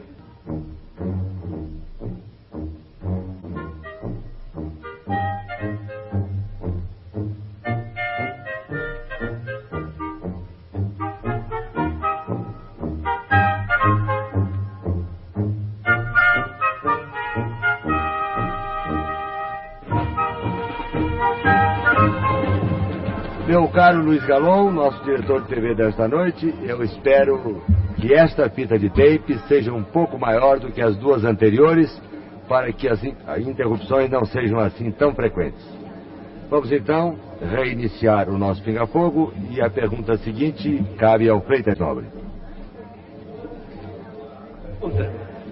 Tendo em vista a alta oportunidade da pergunta que foi formulada pelo nosso companheiro Hernani Guimarães Andrade, desejo apenas lembrar algumas anotações de atualidade sobre esta pergunta.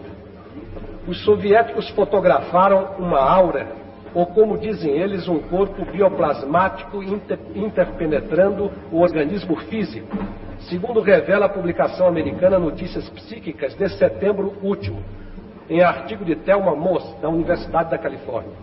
Essa informação vem completada por outra, que certas doenças, antes de se manifestarem no corpo físico, se manifestam nesse corpo bioplasmático. Não seria esse corpo bioplasmático dos soviéticos a aura que envolve os grandes vultos da Igreja Católica e o que os espíritas denominam perispírito? Teria essa constituição bioplasmática uma composição mais ou menos ectoplasmática?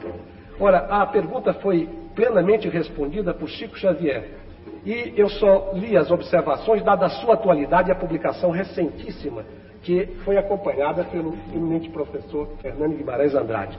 E então a minha pergunta agora é com referência ao planejamento familiar.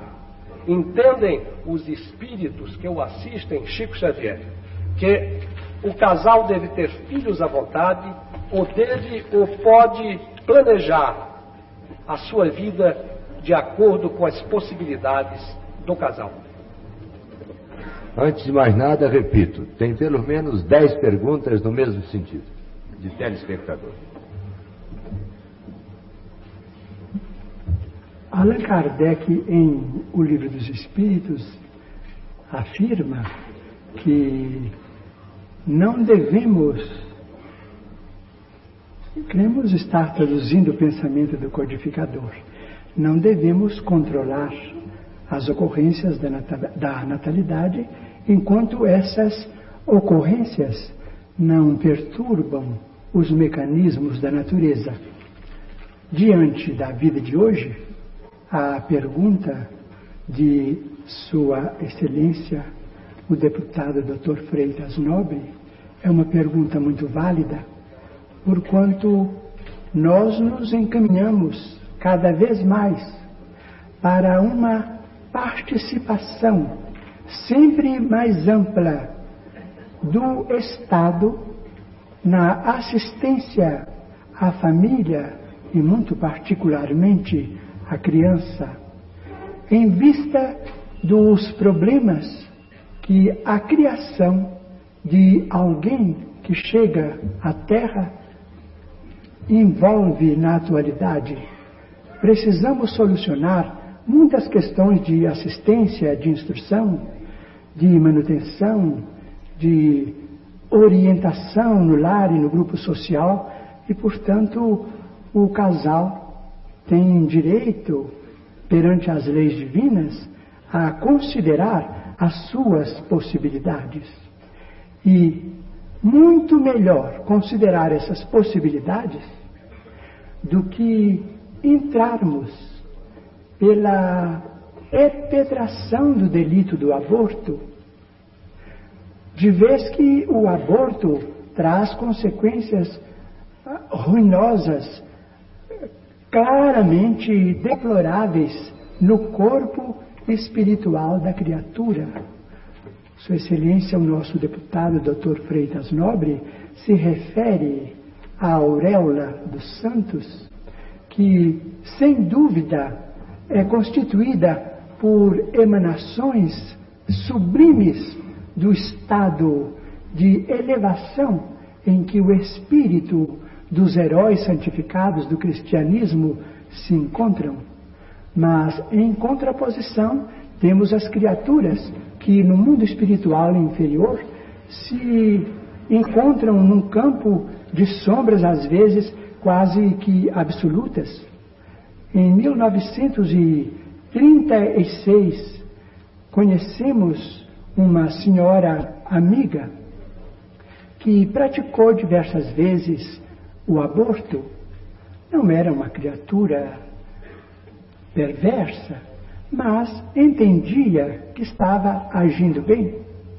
Depois da sua desencarnação, depois de seis abortos, vimos-la no mundo espiritual e ela estava em condições muito lamentáveis e se lastimava da situação de irresponsabilidade a que ela se entregara nos domínios do aborto inconsequente, do aborto sem orientação médica, do aborto não terapêutico.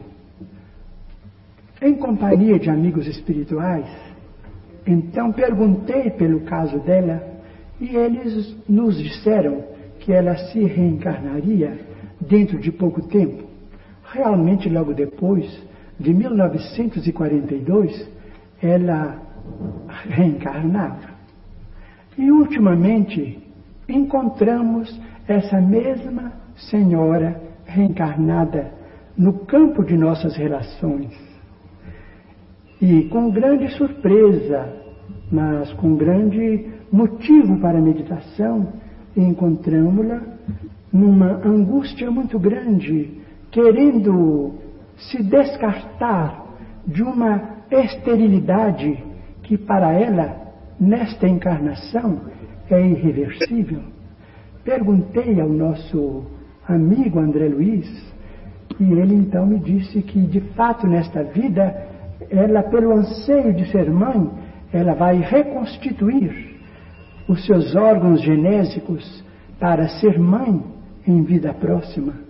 E ouvindo também um amigo médico a quem eu perguntei sobre o assunto, ele então me disse que essa criatura podia receber um diagnóstico ah, claramente identificável na patologia comum.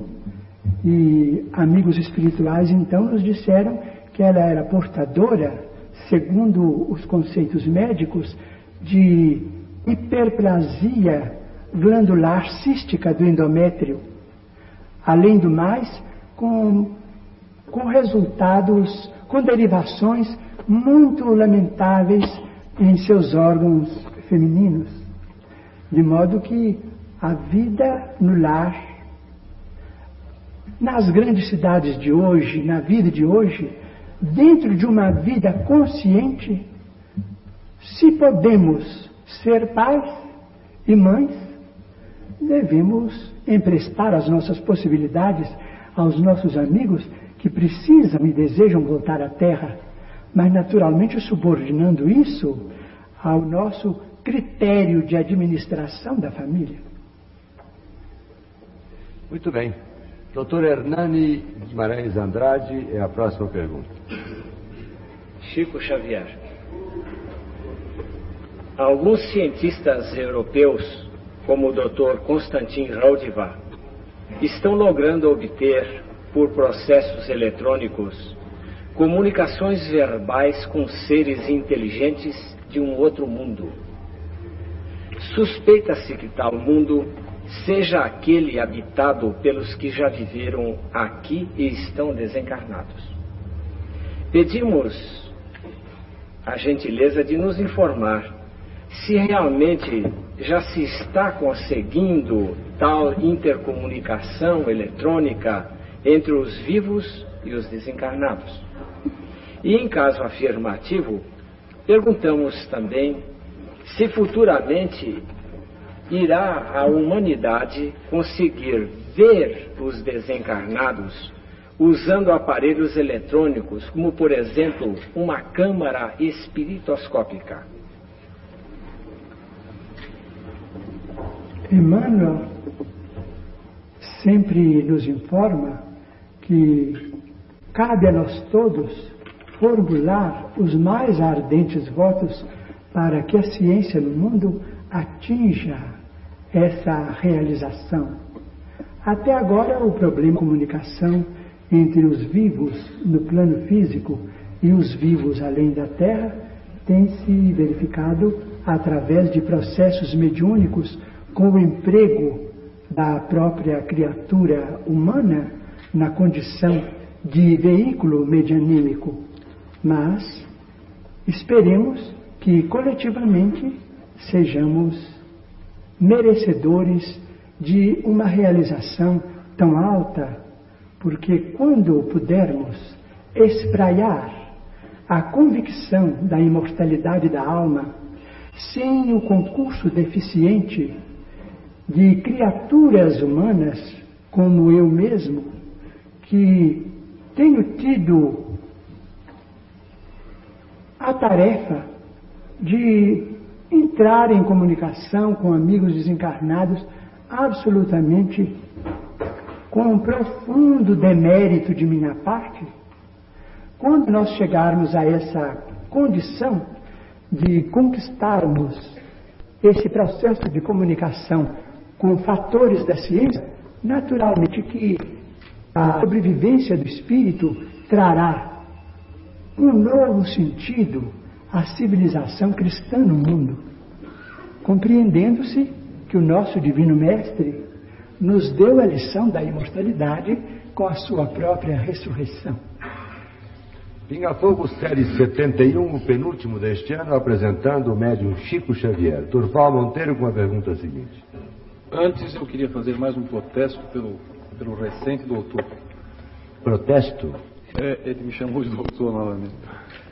Sabe, Chico, a, a velha mania Potter fez com que esse seu amigo passasse uns três dias consultando livros, buscando a melhor fórmula para fazer as perguntas, tentando encontrar maneira para levantar polêmica, buscando incoerências nas ideias que você defende. De repente, a velha mania cai por terra e o, e o repórter se sente muito pequeno ante um homem que, em meio ao caos do século, em meio a tanto desamor, está aí humildemente se balançando numa cadeira e falando do amor das pessoas, do amor das coisas, do amor. Um homem que está aí exalando paz e amor. Foi exatamente aí que me ocorreu a próxima pergunta. Paz e amor. Essas duas palavras encerram a filosofia de um movimento jovem que está tomando conta do mundo, o movimento hippie, eu acho que todos conhecem. Como é que você, Chico Xavier, vê o movimento hippie? Eles não seriam espíritos privilegiados, Chico? Etimologicamente, devo informar ao nosso caro entrevistador, Dr. Durval Mendonça, que não conhecemos a significação da palavra. Tivemos oportunidade de conhecer irmãos nossos filiados ao movimento hippie no exterior. Ficamos a meditar se seria um protesto válido deixar o estudo e o trabalho ou as disciplinas construtivas da vida para edificarmos uma vida nova. Não pude, naturalmente, dentro de minha insignificância, formular qualquer julgamento. Mas, sinceramente, tenho visitado por vários meses a Praça da República, no Grande São Paulo, e visitado a chamada comunidade do Imbu, dentro do Grande São Paulo, e vejo que os hippies do Brasil apresentam trabalho. E onde há trabalho humano, há dignidade humana.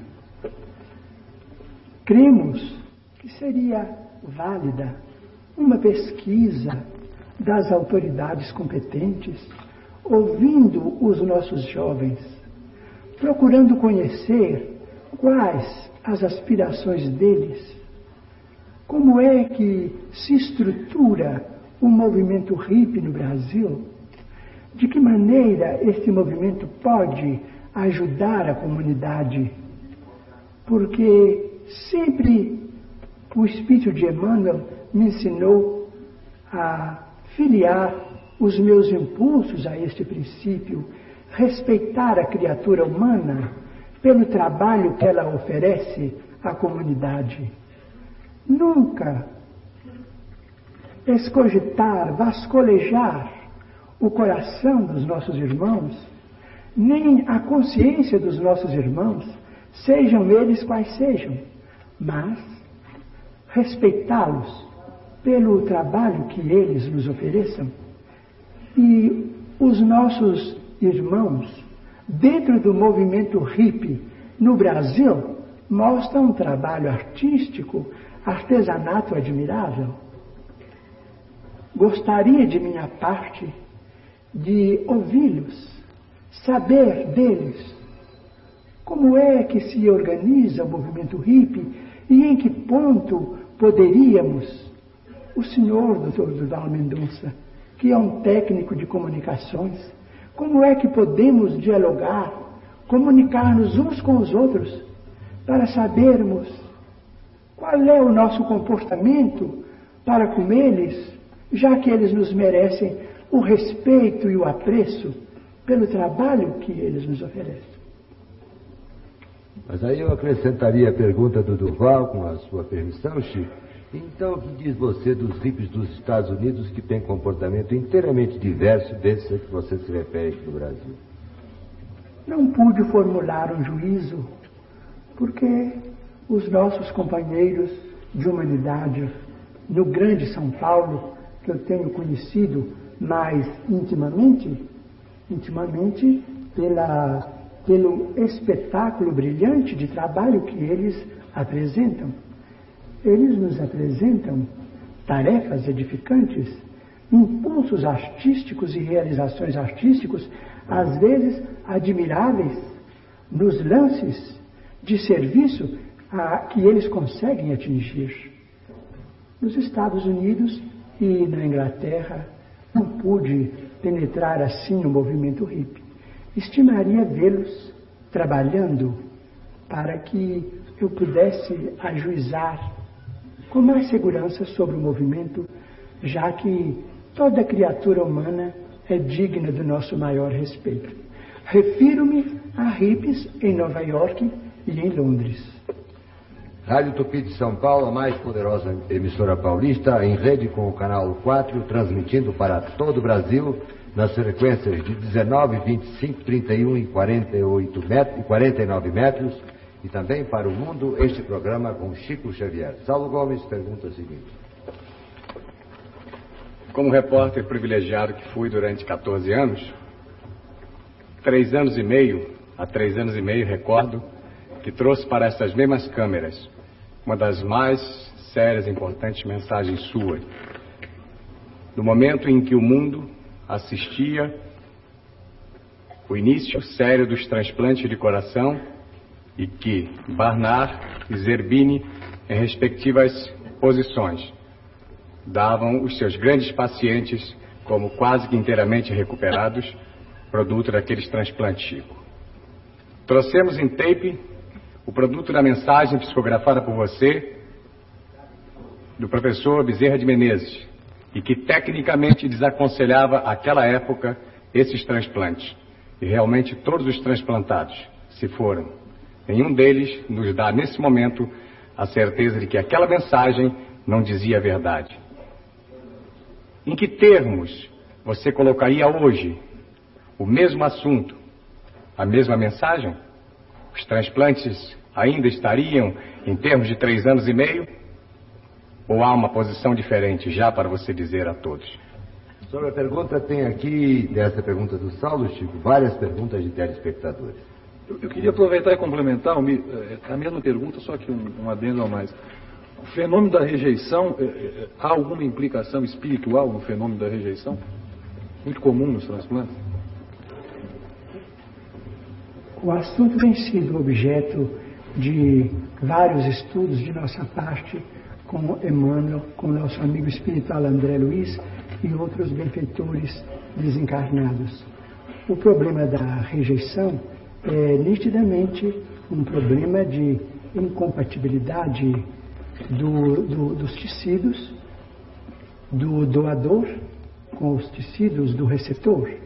Mas o nosso André Luiz afirma muitas vezes, isso respondendo ao nosso caro entrevistador, o nosso amigo e jornalista, o senhor Saulo Gomes, o nosso André Luiz, que foi médico eh, eh, no plano físico, ele assevera que os transplantes devem merecer, continuar merecendo o máximo cuidado, a máxima atenção da ciência, que nós não podemos esquecer que quando se verificou o transplante de córnea com absoluto sucesso pelo professor Filatov, não sei se estou transmitindo bem o nome, em uma nação do norte da Europa, ele experimentou muitas vezes até que ele verificou que o transplante da córnea era possível conservando-se o tecido em câmara fria. O problema dos, trans, dos transplantes deve merecer o nosso respeito e vamos pedir para que a nossa ciência médica continue para frente, conquanto não deva desprezar os órgãos chamados plásticos, tanto quanto possível, na substituição de órgãos no, no veículo físico. Mas os transplantes merecem a nossa consideração e devemos prosseguir. Chico, A jornalista Vilma, da revista Intervalo, presente ao auditório, está muito preocupada com as mortes coletivas. Ela quer saber, dentro da doutrina espírita, como se explica eh, mortes assim, aos milhares, em guerras, em enchentes, em toda espécie de catástrofe. Principalmente essa última ocorrida na Índia, da guerra entre o Paquistão. São as, as provações coletivas que coletivamente adquirimos do ponto de vista de débitos kármicos. Às vezes, empreendemos determinados movimentos destrutivos em desfavor da comunidade ou do indivíduo. Às vezes operamos em grupo, às vezes em vastíssimos grupos. E no tempo devido, os princípios kármicos amadurecem e nós resgatamos as nossas dívidas, reunindo-nos uns com os outros quando estamos acumpliciados nas mesmas culpas. Porque a lei de Deus é a lei de Deus, é formada de justiça e de misericórdia. Muito bem. Dona Olga Chico pergunta: o plano espiritual admite a cremação dos corpos? Emmanuel, no livro, no livro O Consolador, ele afirma que a cremação é um processo legítimo de liberação do espírito desencarnado, apenas aconselhando que o tempo de expectativa deve ser mais longo nos climas tropicais e subtropicais. Nada menos de 72 horas de câmara fria para o nosso veículo carnal quando nos desvencilhamos dele, no caso de optarmos pela cremação. Essa pergunta até eu estou interessado na resposta. Ela vem de Uberlândia e quem a faz é a doutora Ruth de Assis, professora de Direito Internacional Público da Faculdade de Direito da Universidade daquela cidade, Uberlândia. E a faz por intermédio da TV Triângulo Mineiro, canal 8, que está em rede com o canal 4 apresentando este seu programa. Pergunta ela: O homem teme a morte, porque julga o fim de tudo. Mas para o Espiritismo, a morte é o renascimento. Como devemos agir para conseguirmos uma morte suave e tranquila. É difícil, né, Chico? O Espiritismo não oferece a solução do problema como novidade, porque o Evangelho de Nosso Senhor Jesus Cristo é um hino à imortalidade da alma e Ele próprio nos deu o, o, o quadro inesquecível da sua própria ressurreição. A morte suave, do ponto de vista de continuidade de paz para além desta vida, se deve à consciência tranquila. Cumpramos os nossos deveres, compreendendo que a nossa responsabilidade tem o tamanho do nosso conhecimento cumpramos as nossas obrigações e a morte será sempre uma passagem para uma vida melhor. Mas se adquirimos complexos de culpa, nós estamos criando cadeias que nos aprisionam a processos de vida inferior e vamos emitir de nós mesmos irradiações perturbadoras, suscetíveis de criar muita luta, muito conflito naqueles de quem nos aproximamos, porque criamos esses grupos. Saulo está atrás de mim e vai registrar a pergunta de uma pessoa que desfruta de grande influência nos setores artísticos do país. Saulo. É a homenagem que prestamos ao cinema brasileiro na presença, mensagem e pergunta do artista e homem sério Anselmo Duarte. Ao nosso caro irmão Chico Xavier, é para mim uma honra poder dirigir a palavra a você e fazer uma, per uma pergunta que tenho a impressão que seria uma pergunta que muita gente gostaria de fazer. O que pensa você, como analisa os chamados milagres da Igreja Católica? Ou seja, o aparecimento, a aparição de Nossa Senhora, Mãe de Cristo, em Lourdes, em Fátima, e no caso de tratar-se de uma materialização espiritual, queria saber se em algumas oportunidades os chamados santos da Igreja Católica têm deixado mensagens através da religião espírita.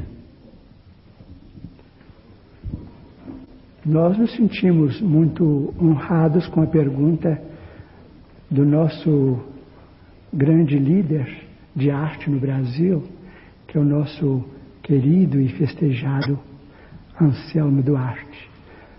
Em nossa infância e na primeira juventude, frequentamos a Igreja Católica com o mesmo respeito com que nos dirigimos hoje a uma reunião espírita cristã. E sempre sentimos, reconhecemos dentro da Igreja Católica prodígios de espiritualidade inimagináveis. Muitas vezes, principalmente nas missas da manhã, quando era possível a comunhão de vibrações espirituais de todos os crentes numa só faixa de espiritualidade e de fé em Jesus, tivemos oportunidade de ver espíritos santificados que abençoavam as hóstias e elas se transformavam como se fossem flores de luz que o sacerdote oferecia na mesa da comunhão. Muitas vezes, principalmente do altar daquela que nós veneramos como sendo nossa Mãe Santíssima, vimos irradiações de luz que alcançavam toda a Assembleia, do altar consagrado a Santa Teresinha de Lisieux, muitas vezes vi partirem rosas trazidas por criaturas desencarnadas, amigos e amigas católicos da cidade de Pedro Leopoldo, sem que eu pudesse explicar o fenômeno. Tivemos ocasião de, por misericórdia de Deus e com o amparo da comunidade espírita cristã, e, sobretudo, com a assistência de dois amigos extremamente queridos para nós, um de Uberaba e outro de São Paulo, tivemos a oportunidade de visitar pessoalmente a cidade de Lourdes e vimos ali demonstrações extraordinárias de fé Sentimos a espiritualidade do Evangelho na cidade de Lourdes como se o cristianismo estivesse renascendo na procissão em toda a sua pureza. Portanto, todos os fenômenos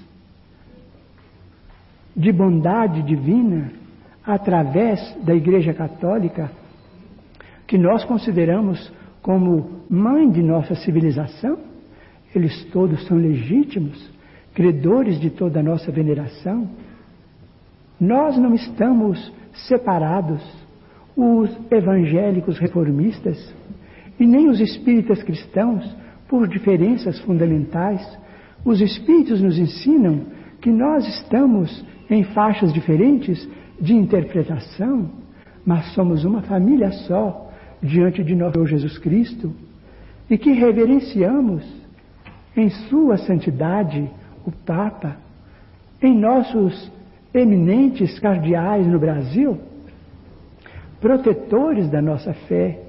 Nós não podemos esquecer isto e amamos a religião tradicional em tudo que ela tem de belo, em tudo que ela tem de divino.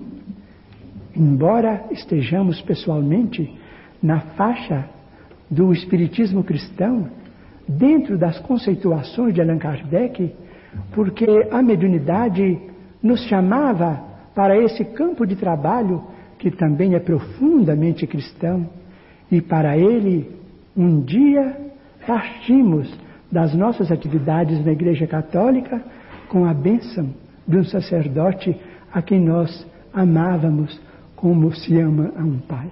Pode-se dizer então ecumenicamente que a religião boa é a que melhora o homem? A religião é sempre boa.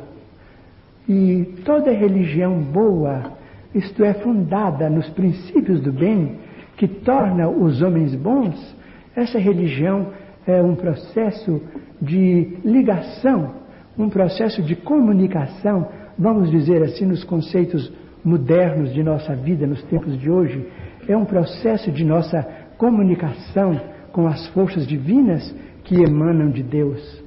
Todas as religiões que objetivam o burilamento da criatura humana, toda religião que nos traz esta legenda de paz e de amor, autênticos, mas profundamente autênticos, sem nenhuma ofensa para ninguém, sem nenhuma desconsideração para ninguém, a que se referiu o nosso querido entrevistador, Dr. Durval Mendonça, toda religião baseada nesses princípios é um caminho santo que nós, como espíritas cristãos, respeitamos e devemos respeitar cada vez mais.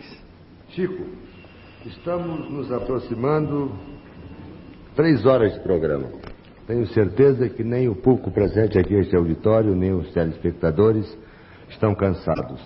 Mas acredito que você já começa a sentir um certo cansaço. Não. Vou pedir ao Saulo que formule mais uma pergunta a um telespectador do auditório ou telespectadora, para que possamos então a passar, passar a penúltima rodada da noite. Porque a última você mais ou menos sabe de que forma irá se desenvolver. Nos parece, podemos dizer ao telespectador, que uma etapa do mundo israelita aqui está presente. É o professor Beni, que, em nome deste grupo de São Paulo, formula a sua pergunta. Ele tem um pouco de sotaque, porque não se trata de brasileiro. É, boa noite. Eu gostaria de saber, uh, tenho um grande prazer de estar aqui, porque me interessa muito pelo os estudos do Espiritismo, não? Gostaria de saber, eu fui convidado pelas umas pessoas do uh, Dr. Ercol, professor Ercolano para assistir um, um trabalho de uh, materialização. E eu uh, cumpri os, as recomendações que me foram concedidas eh, previamente. Eu presenciei alguma coisa, vi algo uh, lá, eh, não me lembro aqui num um bairro passando Santana, eu vi. Não? E ou a pessoa que foi comigo, uma outra pessoa israelita, eu vi tudo isto lá e ele me disse que não viu, de absolutamente e, uh, e acusando, me acusando de, de Bom, de uh, mistificador, não? Eu gostaria de saber por que que eu vi essa, essa manifestação lá e esta pessoa não viu. Entendeu, Chico? Ele participou de uma sessão de fenômenos de materialização. Ele assistiu, viu as pessoas, viu os espíritos se materializarem. E o amigo não viu.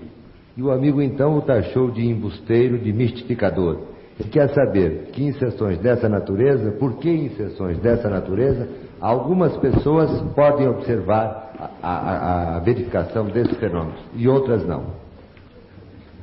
Cremos que o problema estará afiliado à sensibilidade visual do ponto de vista psíquico de nosso amigo, porque muitas vezes temos ido pessoalmente a reuniões, verificamos a presença de determinadas entidades e muitos amigos não as veem. Acreditamos que o nosso amigo é portador do que nós chamamos de clarividência mediúnica, talvez não muito desenvolvida por enquanto, mas suscetível de encontrar um grau muito elevado de evolução propiciando a ele mesmo ensinamentos muito grandes e lições que, será, que serão para ele verdadeiras bênçãos da espiritualidade superior. Ô Chico, eu estou notando uma coisa, nós estamos muito sérios esta noite. O programa anterior foi mais aberto. Você está muito sério, eu estou muito sério, os entrevistadores estão muito sérios. Eu estava me lembrando aqui de um episódio que você me contou quando voávamos de Belo Horizonte a São Paulo. E me lembrei também que a ocasião a que você se referia está se aproximando novamente, que é exatamente o Natal. Você falava naquele problema da roda, está lembrado? Recordo. A roda parou? Ou você pensa que poderá parar? Mas gostaria de uma explicação mais clara Mais sobre clara. a roda. Então eu vou só dar a abertura e o resto você conta. O Chico faz questão que se saiba que ele é de família muito humilde. O pai dele era vendedor de bilhetes. E quando estava se aproximando do fim, estava próximo a deixar a terra, ele disse ao Chico: Olha, meu filho, por ocasião de Natal, ano bom, desses grandes prêmios da Loteria Federal, você não deixe de comprar um bilhetinho, porque eu vou tentar parar a roda. Agora você continua. É, De fato, o, o caso é um caso é, tocado de humor. De início, devo explicar que isso não significa qualquer desdouro você seja à memória de meu de pai, já está porque ele foi para mim o melhor amigo. Ele era pai de 15 filhos, duas famílias, nove da primeira família, seis da segunda, e nos tratava a todos na condição de grande companheiro que nos queria ver muito alegres e muito animados para viver e para trabalhar. Então podemos podemos rir, porque eu sei que ele tendo conhecimento no mundo espiritual do que eu vou contar, ficará satisfeito e se rirá também muito conosco, porque meu pai era muito alegre neste mundo e continua também muito contente e muito otimista no outro. Mas em 1939 atravessávamos um período de muita dificuldade em nossa família. Muitas lutas, morte de, de irmão que nos deixava a viúva com dois órfãos, seis crianças menores, três não muito menores, mas também ocupando a nossa atenção, e meu pai e eu trabalhando. Meu pai era um homem de, muito arrojado para facear os tropeços da vida, mas não tendo muitas letras, ele teve muita dificuldade em prosseguir no emprego que ele ocupava no ano de 1925. Então, desde essa data, sentindo muita dificuldade para sobreviver como trabalhador, ele se entregou à profissão de cambista, vendia bilhetes de loteria e vendeu bilhetes de loteria por mais de 30 anos consecutivos. Mas em 39 meu pai caiu em estado grave com um reumatismo muito renitente. Esse reumatismo impôs a ele uma certa paralisia durante algum tempo. Nessa ocasião, as duas pessoas que trabalhavam em casa éramos ele e eu. Mas não conseguíamos muita coisa além dos 200 mil réis antes do cruzeiro. De modo que os médicos aconselharam que ele usasse um tipo de injeções que naquele tempo eram chamadas de injeções de ouro. Eu não sei classificar do ponto de vista de, de farmacologia o termo exato, mas cada injeção custava naquele tempo 150 mil réis. Ele era obrigado a usar duas por mês. Então, a- o nosso numerário dava mais ou menos para as duas injeções e ficamos atrasados com as, as despesas da família durante quase um ano, porque as injeções restituíram a ele a saúde ainda por muito tempo. Mas no ápice da moléstia, saiu a lume a obra Brasil, Coração do Mundo, Pátria do Evangelho, de autoria de um dos nossos maiores escritores desencarnados no Brasil. E amigos de Belo Horizonte chegavam em nossa casa comentando o êxito do livro, porque o livro estava sendo muito bem aceito. Meu pai ouvia tudo aquilo com muita curiosidade. Então, um dia, ele estava sem poder manejar as mãos nem as pernas, até que as injeções de ouro o restabeleceram. Então, aquele banho, aquele movimento de, de arranjo no leito, era feito, é, esses movimentos eram feitos por, por nós, ele e eu, a sós. Então ele me disse, Chico, eu soube que esse livro que saiu de você foi dado para, foi entregue a benefício das almas. E nós também somos almas. E dizem que você também entregou este livro a benefício da pobreza. E eu creio que não existem pobres mais pobres do que nós agora. E você podia agora arranjar um livro para nós ganharmos algum dinheiro, porque nós estamos muito atrasados no armazém. Eu falei assim, papai, o senhor não deve pensar nisto, porque o senhor sabe, ah, nós temos muitos amigos, todos nos ajudam, mas como paga vender o trabalho dos bons espíritos, isso não é possível, eles não permitem isso. Nós estamos na mediunidade com absoluto desinteresse. Os livros são deles, não são nossos. E eu peço ao senhor para não pensar nisso, não. E o senhor não fica preocupado com isso, não, porque as, as, as, suas filhas, minhas irmãs e os filhos nossos pequenos vão crescer, isso tudo vai melhorar, nós todos vamos trabalhar. E na hora da dificuldade nós todos devemos, mas depois pagamos. E os nossos amigos de Pedro Leopoldo são sempre boníssimos, eles vão nos ajudar, os nossos credores. Eu disse, mas meu filho, você não pode receber um tostão destes livros. Eu falei assim, como paga meu pai, não posso receber. Ele então disse, meu filho, então, seus espíritos estão muito atrasados. Isso é gente que já morreu há muitos mil anos no tempo que nada tinha preço.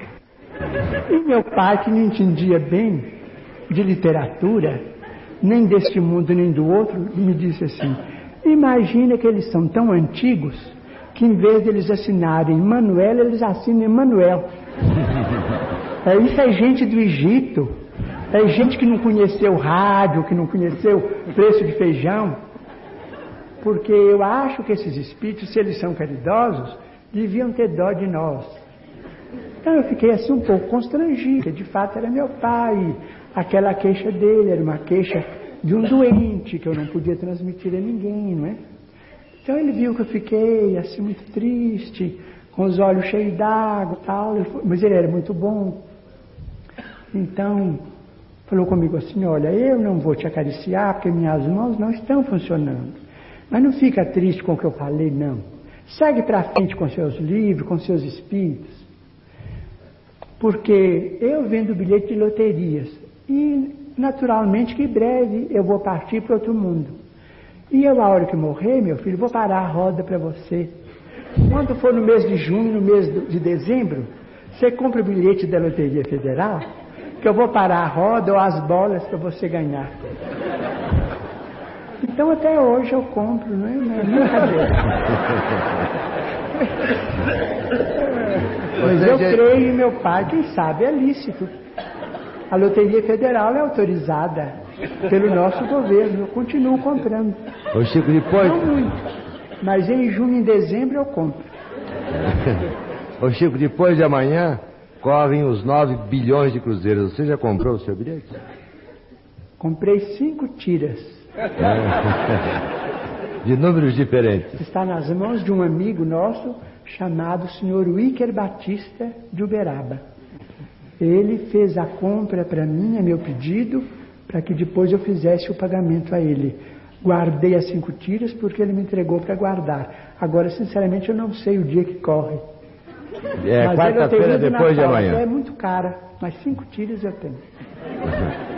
Ô Chico, um telespectador quer saber de você, antes de passarmos a, a penúltima pergunta com a equipe interna, se nas suas comunicações com seus guias do além, do espaço, existe também censura.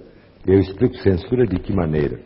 Se eles comunicam um fato a você que possa acontecer ou qualquer coisa de maior importância e impedem você de transmitir aos seus adeptos, aos seus fiéis, essa comunicação. É, desde muito tempo, o Espírito de Emmanuel nos orienta que nós somos responsáveis pelas imagens que criamos na mente dos nossos irmãos.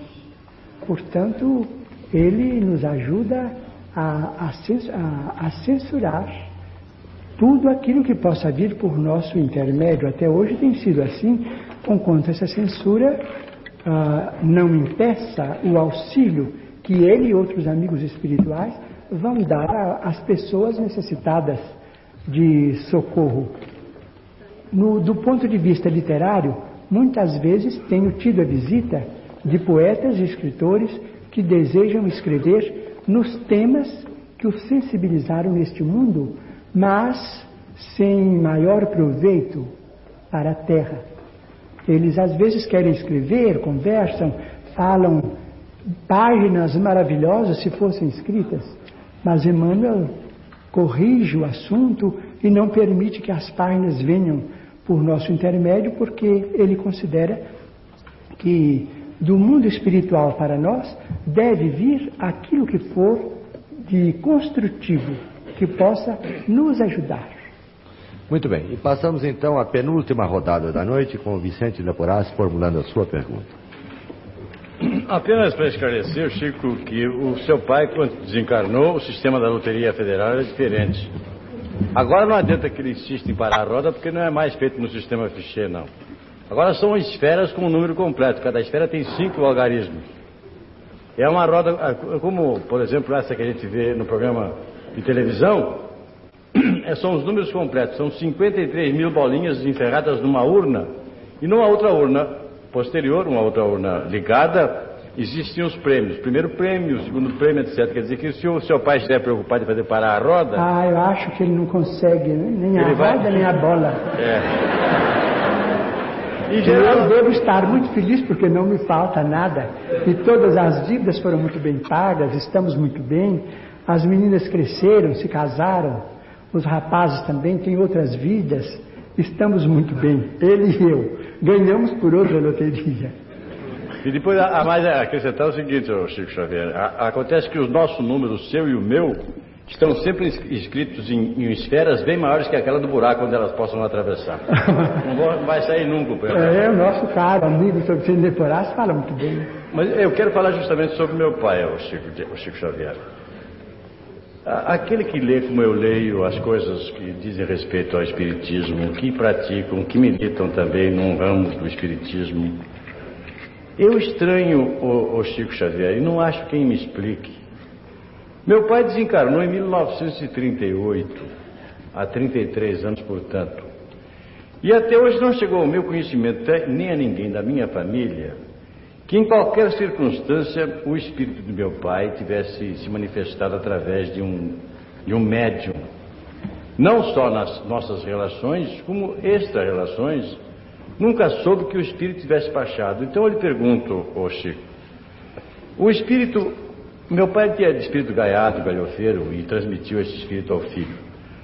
Eu pergunto se um espírito para se tornar superior e baixar a terra e ser invocado ele precisa passar por que espécie de, de análise? Ele precisa passar por um, um, um especial, precisa se subordinar a um tratamento especial. Como se opera esse fenômeno do espírito que baixa, vem à Terra e se manifesta? É, o assunto, devemos dizer ao nosso caro amigo, Sr. Vicente Leporassi, o assunto é novo na humanidade e a ausência aparente do Senhor seu Pai não implica numa falta de elevação, ele estará continuando a dispensar aos familiares a mesma ternura de sempre e ter-se-á naturalmente subido, ter-se-á elevado muito, mas provavelmente ele não terá encontrado ainda os recursos à manifestação no plano físico. A ausência de um médium, condições adequadas para que ele se faça claramente reconhecido. Muitas vezes os nossos queridos familiares encontram oportunidade para se expressarem a nosso benefício, mas às vezes o médium está em condições deficientes e eles desistem de se comunicar conosco de modo imperfeito, porque muitas vezes cairíamos numa surpresa menos construtiva e a perplexidade agiria em nosso desfavor. Acredito que o Senhor, seu Pai, estará auxiliando muito ao nosso amigo e a todos aqueles que ele deixou na terra e estará esperando oportunidade. Muito bem.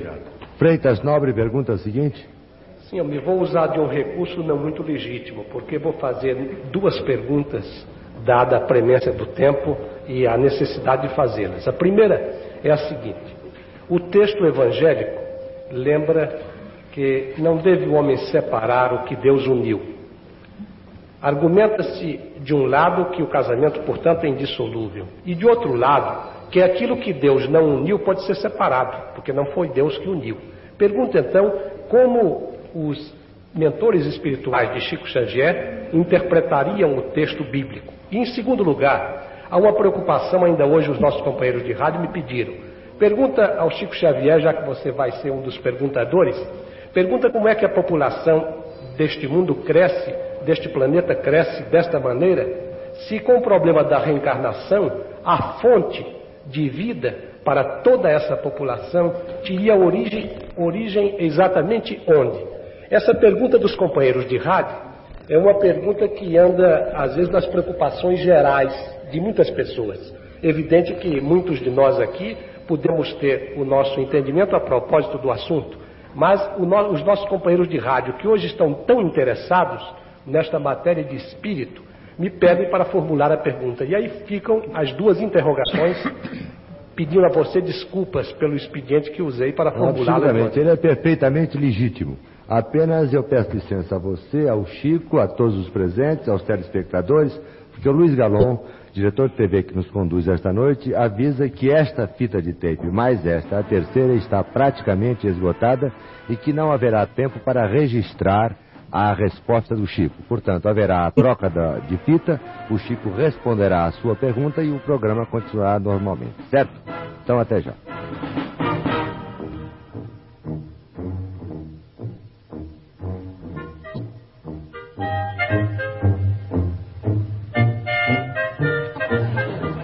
Mais uma vez em seus receptores para apresentar a parte final do Pinga Fogo. Concluindo esta rodada que havíamos iniciado, com a pergunta do Freitas Nobre, e que não se verificou a resposta do Chico pela troca da fita de videotape. O Chico vai agora responder às duas formulações feitas pelo deputado Freitas Nobre. Só um pouquinho mais de silêncio, o auditório tomar, as pessoas tomarem assento nos seus lugares para que o Chico tenha maior facilidade em responder às duas indagações feitas pelo Freitas Nova. Lembramos ainda aos senhores telespectadores que nos honram com sua audiência, telespectadores da capital, de todo o interior de São Paulo, de todo o sul de Minas, de duas grandes faixas dos estados de Mato Grosso e do Paraná, de mais quatro emissoras de televisão que esta noite, via Embratel, estão em cadeia com o Canal 4, que este programa será encerrado. Vamos solicitar ao Chico, se possível, uma mensagem psicografada de um dos seus guias espirituais, uma mensagem de Natal, uma mensagem de Ano Novo. Isto quem resolve é o Chico. Apenas o mediador do programa vai formular este pedido a ele. Então, logo estejam terminadas esta rodada e algumas perguntas ainda que serão feitas no auditório e perguntas de telespectadores. Eu desde já quero acrescentar o seguinte: eu tenho em mãos mais de 200 perguntas, não só aquelas que foram enviadas por carta, como também as que foram transmitidas pelos nossos telefones. Disse de início que seria sumamente impossível ao Chico responder a todas essas questões. Eu vou entregar, de frente às câmeras, todas as perguntas ao Chico e colocar as páginas do Diário da Noite e do Diário de São Paulo. Para isso, estou convocando o nosso companheiro Durval Monteiro, que é secretário do Diário da Noite, para que o Chico possa responder a todas essas perguntas. Evidentemente, ele não poderá fazer isso num dia, mas irá respondendo gradativamente até responder a cerca de quase 200 perguntas. Eu vou passar a mão do Inclusive, Almir, eu queria esclarecer que o Chico Xavier assina aos domingos uma coluna no Diário de São Paulo. Exatamente. Espaço que será ocupado para responder a todas as então, perguntas. Para não pensarem que eu estou faltando a verdade, eu passo as suas mãos cerca de 200 perguntas que você não pode responder aqui. Por uma razão, que quase todas são consultas de ordem pessoal. E o programa tem, assim, um caráter eh, genérico, um caráter que é feito para todo o povo brasileiro. E tem fatos aqui que pouco interessam a si mesmo povo. Então, fico antes com você, você irá respondendo e enviando de Uberaba a São Paulo e elas são publicadas, serão publicadas nos domingos. Combinado? Muito bem. Daqui, depois do dia 31 de março, não vou mais precisar dizer a telespectadores, que pena se a televisão não seja cores, seja beleza, gravata do Chico. Não, agora outros espíritas virão. Muito bem. Agora você irá responder às duas indagações do Freitas Nova. A primeira questão apresentada pelo nosso digno amigo, senhor deputado federal, doutor Freitas Nobre, envolve o problema do divórcio no Brasil.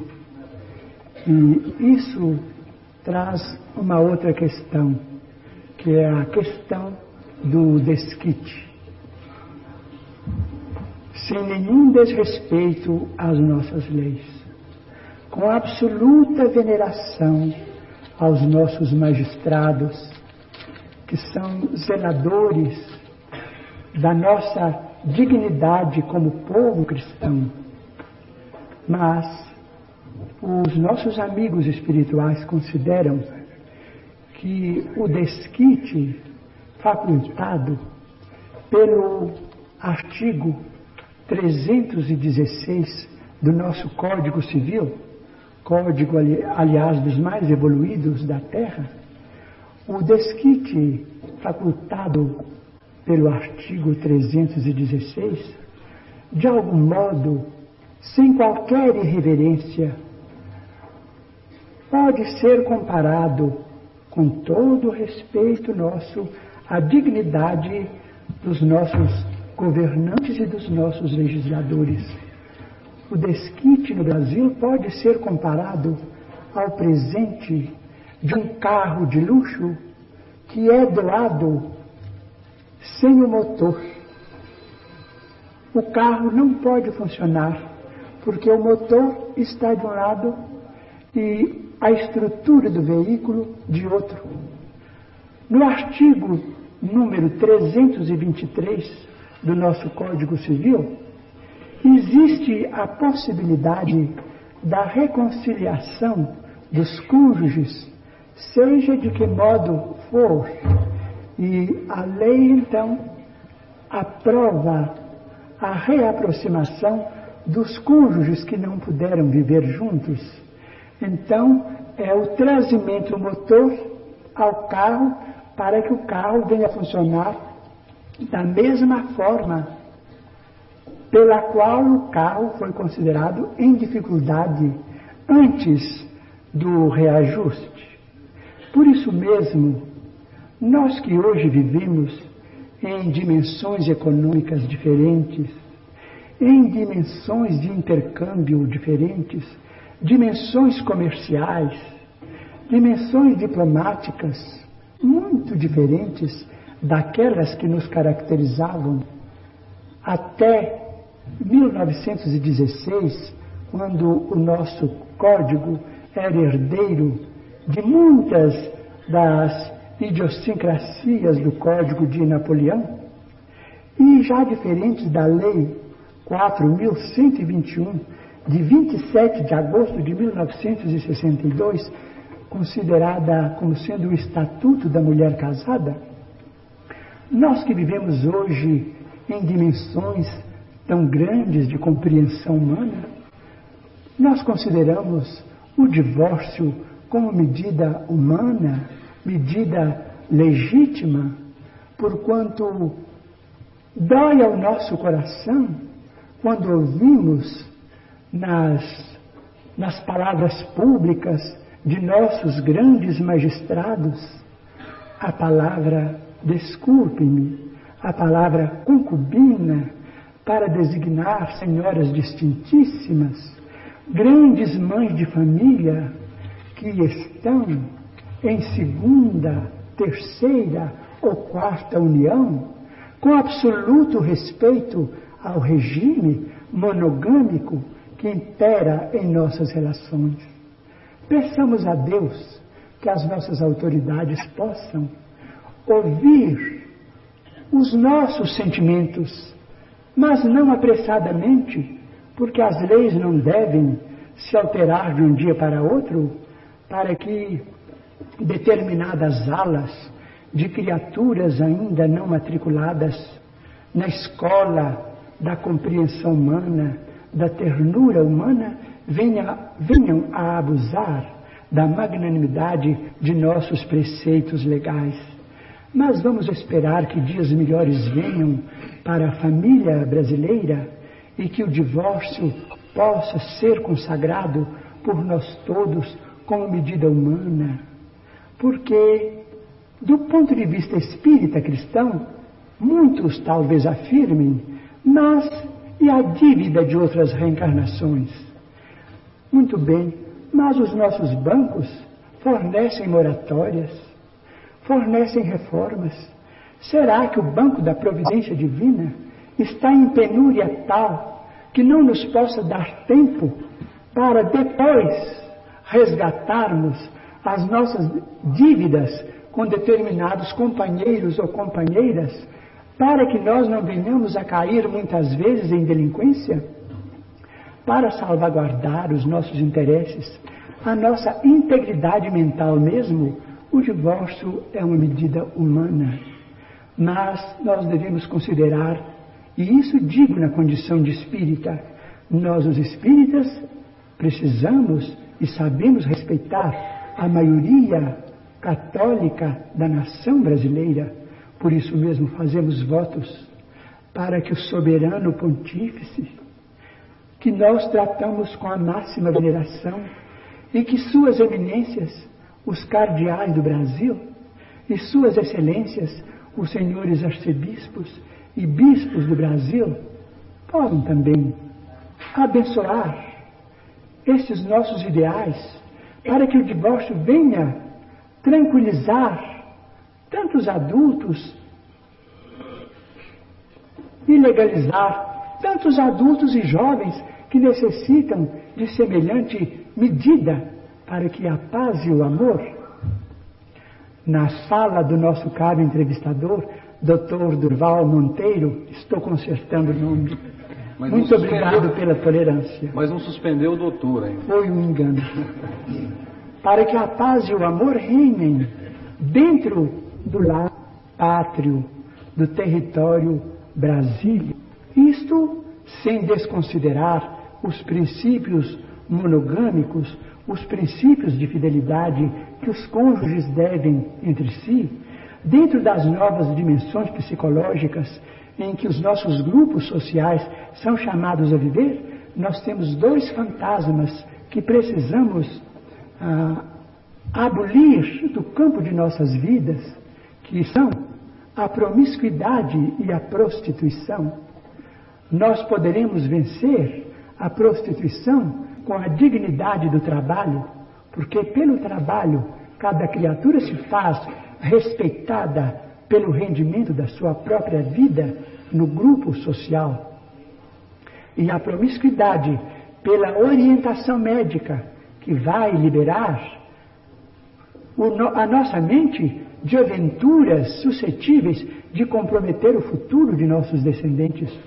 Mas o divórcio, medida humana, sem nenhum desrespeito à família brasileira, que é profundamente cristã, é medida humana, mas devemos esperar que os nossos magistrados reconsiderem os pontos de vista em andamento e que processos novos de vivência possam inspirar essa lei de libertação, que é uma lei justa, em favor da paz de nossos lares, com emancipação para o homem e emancipação para a mulher, sem as ilusões e as fantasias do amor possessivo, do amor egoístico de um lado ou de outro, porque cada um é senhor do seu próprio destino. Quanto à população, nós podemos dizer, podemos esclarecer ao nosso caro informante que a população, vamos dizer, flutuante do globo terrestre é muito grande e que orientadores de economia na Europa são unânimes em asseverar, a maioria deles, que o nosso planeta ainda comporta talvez mais de 30 bilhões de habitantes, desde que nós venhamos a explorar também as nossas possibilidades no, no, no mar porque há toda uma flora e há toda uma fauna a esperarem por nós no mar.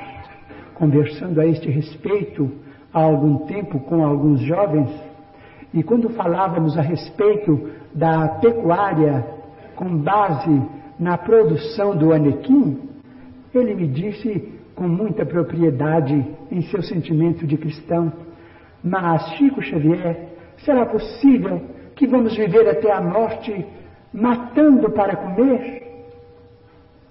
Sinceramente, eu me envergonhei, porque é verdade, matar, né? matar para comer, mas com base na pecuária justa, com base na economia bem, bem dirigida, nós precisamos viver ainda, talvez, alguns milênios necessitando dos valores proteicos adquiríveis na carne. Chico, mas a, a, pergunta dos nossos companheiros de rádio envolvia um pouco mais. Eles diziam, levando em conta a reencarnação, como cresce a população do nosso planeta, qual a origem desses espíritos que reencarnam?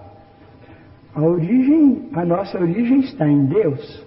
Nós somos uma faixa de população visível na Terra considerados como habitantes do plano físico, mas em torno da Terra há toda uma população terrestre ainda, eivada, ou vamos dizer, caracterizada por sentimentos puramente terrestres.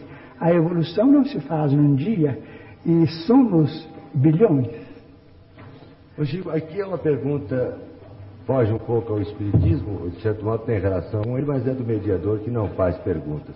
Eu esqueci de dizer a você que o Durval e o Leporassi são corintianos irrecuperáveis. Então eu pergunto, esses 20 anos de suprimento que o clube vem impondo a eles vai contribuir para o aperfeiçoamento do espírito de ambos? O Almir, aliás, eu ia perguntar, atendendo a sua solicitação de que o programa estava muito sério, eu ia perguntar para o Chico. Não, eu estou fazendo uma pergunta séria. Talvez poucas pessoas saibam, mas se eu não estou enganado, também o Chico é membro da grande e esplendora família corintiana. Não, eu... parece que não. Me parece que sim. Não. Mas ele responde. Então ele mudou muito recentemente, porque ele me disse que gostava muito do Pelé e torcia pelo Santos. Não, não, isso você que deve ter coisa.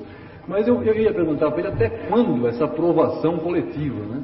Ah, do Corinthians. É mesmo.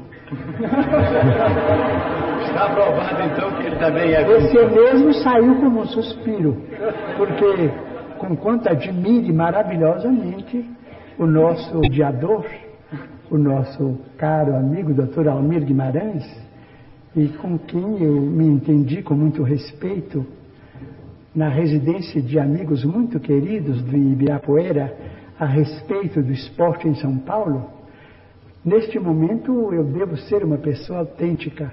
Eu também sou corintiano. Muito bem. Mas, Chico, eu, uma pergunta aí dentro da pergunta. Você acha que o Pelé tomou uma atitude certa, correta, ao deixar a seleção brasileira ainda em plena forma, como está? Pelé? É. Ah, considero que, como Foi admirador correto? do Pelé, estimaria que ele prosseguisse Deixar a seleção. seleção brasileira. Era chegada a hora. Ah, Estimaria que ele continuasse, Ah, que ele agindo, continuasse, continuasse. jogando. Só deixasse por impossibilidade do, de, provinda de ambiente externo, mas não de uma consideração íntima em que ele subestima os valores dele mesmo. Eu estou dizendo isso porque ele é seu conterrâneo e gosta muito de você. Doutor Hernani Guimarães. muito, eu também admiro muito. Mas ele não respondeu até quando vai a aprovação, né? A aprovação vai, vai para a frente se for este o caminho. Mas vamos continuando como sendo a torcida fiel. Vamos orar, né? Exato. Doutor Hernani Guimarães Andrade com a pergunta seguinte. É, Chico, nós sabemos atualmente, pelos estudos que se fazem no tocante à reencarnação, estudos esses levados a efeito por cientistas de grande gabarito, como o professor Ian Stevenson, que é professor de psiquiatria e neurologia na Universidade de Virgínia, nos Estados Unidos.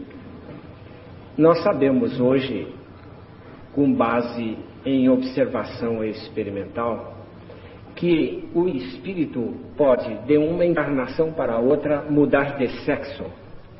E poderíamos até dar um nome a este fenômeno de transexualidade. Eu pergunto a você: haveria alguma relação entre homossexualismo e transexualidade no sentido reencarnatório? Ah, Na maioria dos casos, sim. Conquanto o serralho, na antiguidade, e as, as guerras de longo curso tenham estimulado determinado tipo de costumes menos construtivos. Mas não devemos desconsiderar de maneira nenhuma a maioria dos nossos irmãos que vieram e que estão na Terra em condições inversivas do ponto de vista de sexo, realizando tarefas muito edificantes ou em caminho de redenção de seus próprios valores íntimos. Consideramos isso com muito respeito e acreditamos que a legislação do futuro, em suas, em suas novas faixas de entendimento humano, saberá criar dentro da família, sem abalar as bases da família, a legislação humana saberá incorporar à família humana todos os filhos da humanidade, todos os filhos da terra, sem que a frustração afetiva venha a continuar sendo um flagelo para milhões de pessoas. Num congresso de neurologia realizado há muito pouco tempo, se deu especial destaque ao problema da fome.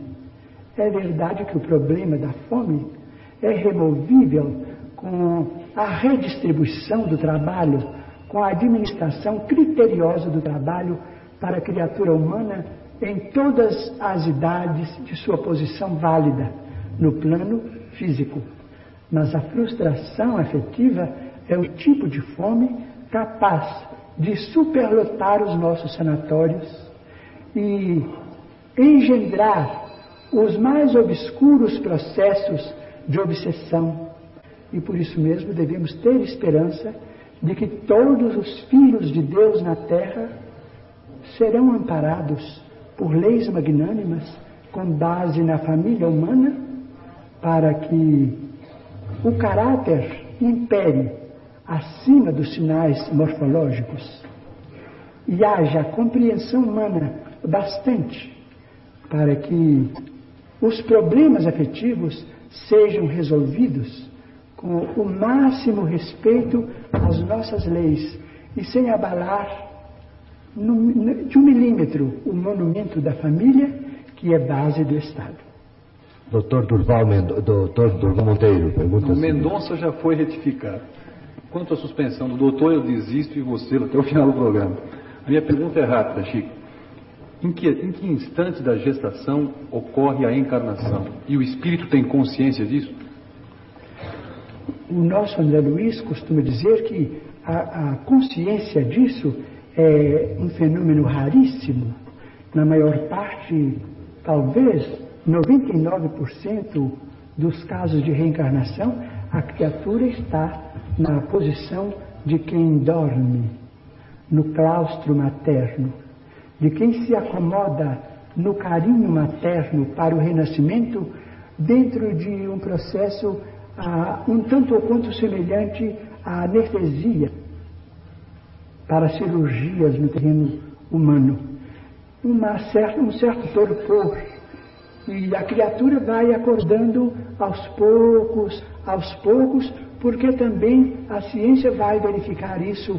A recapitulação do processo evolutivo não se verifica tão somente na fase embrionária da nossa vida fetal, mas alguns anos também depois, depois da, do nascimento.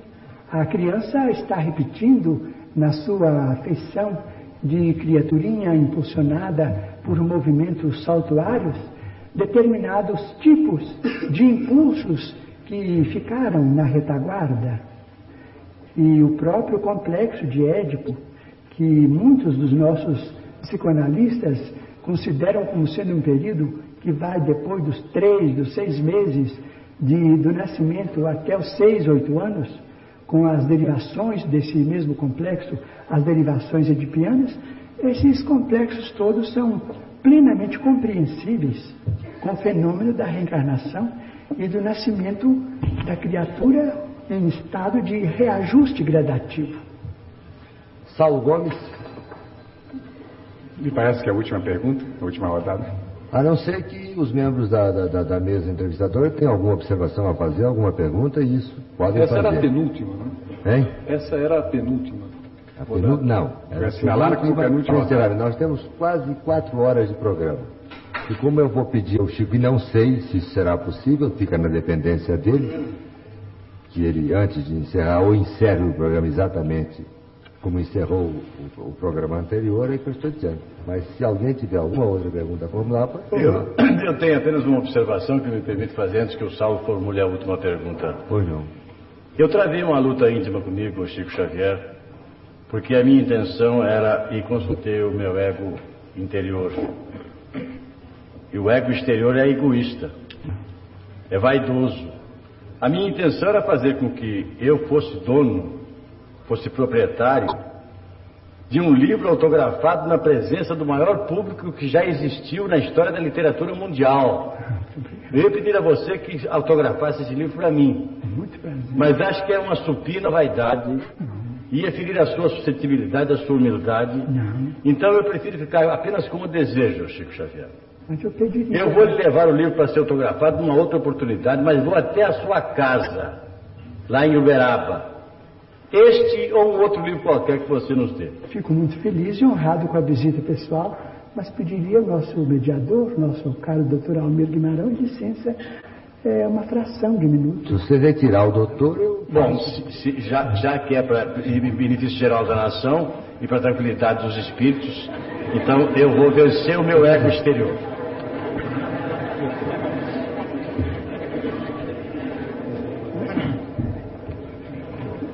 Enquanto isso, o Saulo pode se preparar para a última pergunta. Não sei se é a última pergunta, acredito que seja a última. manifestação, antes da pergunta, eu peço licença, Almir. Como Leporaço traz a manifestação de um dos grandes nomes da imprensa brasileira, de mais uma etapa do nosso rádio, da televisão Sadio, eu, em nome de Chico, fiz uma visita extraordinária à apresentadora e colega Hebe Camargo, que lhe devolve a visita em forma de um abraço fraterno. Portanto, o abraço da Hebe, com quem hoje estive em seu nome. Envio de coração. Muito bem. Outro abraço comum. Aliás, a Hebe é amiga de todos nós. É uma excelente companheira.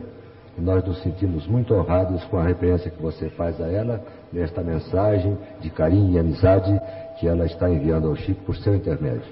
A Hebe já palestrou com o Chico, isso que ele disse foi o Chico, não foi a Hebe, que eu não a vejo há muito tempo. Quase quatro horas ou cinco horas num, num chá, não foi, Chico? Não, não vi. Não, com a Hebe Camargo. Você teve com ela uma longa palestra, uma ocasião? Ah, sem dúvida. Presto a nossa grande embaixatriz de cultura artística, que é Hebe Camargo, digo Hebe Camargo, porque o nome de Hebe Camargo é uma legenda no Brasil inteiro para o nosso respeito e para o nosso carinho. Que admiro Hebe Camargo desde certa manhã, há alguns anos, em que a vi, numa, em certa manhã de muito frio, distribuindo cobertores na estação da luz, discretamente, com dezenas de irmãos nossos que vinham a São Paulo à busca de trabalho procedentes de várias regiões do Brasil. Tenho Hebe como benfeitora, não é só a grande artista, a grande condutora de programas culturais que nós todos reverenciamos. Ela é uma personalidade cristã das mais nobres de nosso país. Muito bem. Pergunta sua, Salto. Concluído o autógrafo para o nosso Leporaço, pergunta é rápido, Chico. Acho que é importante e necessário com a sua mensagem sobre o tema Amor Livre.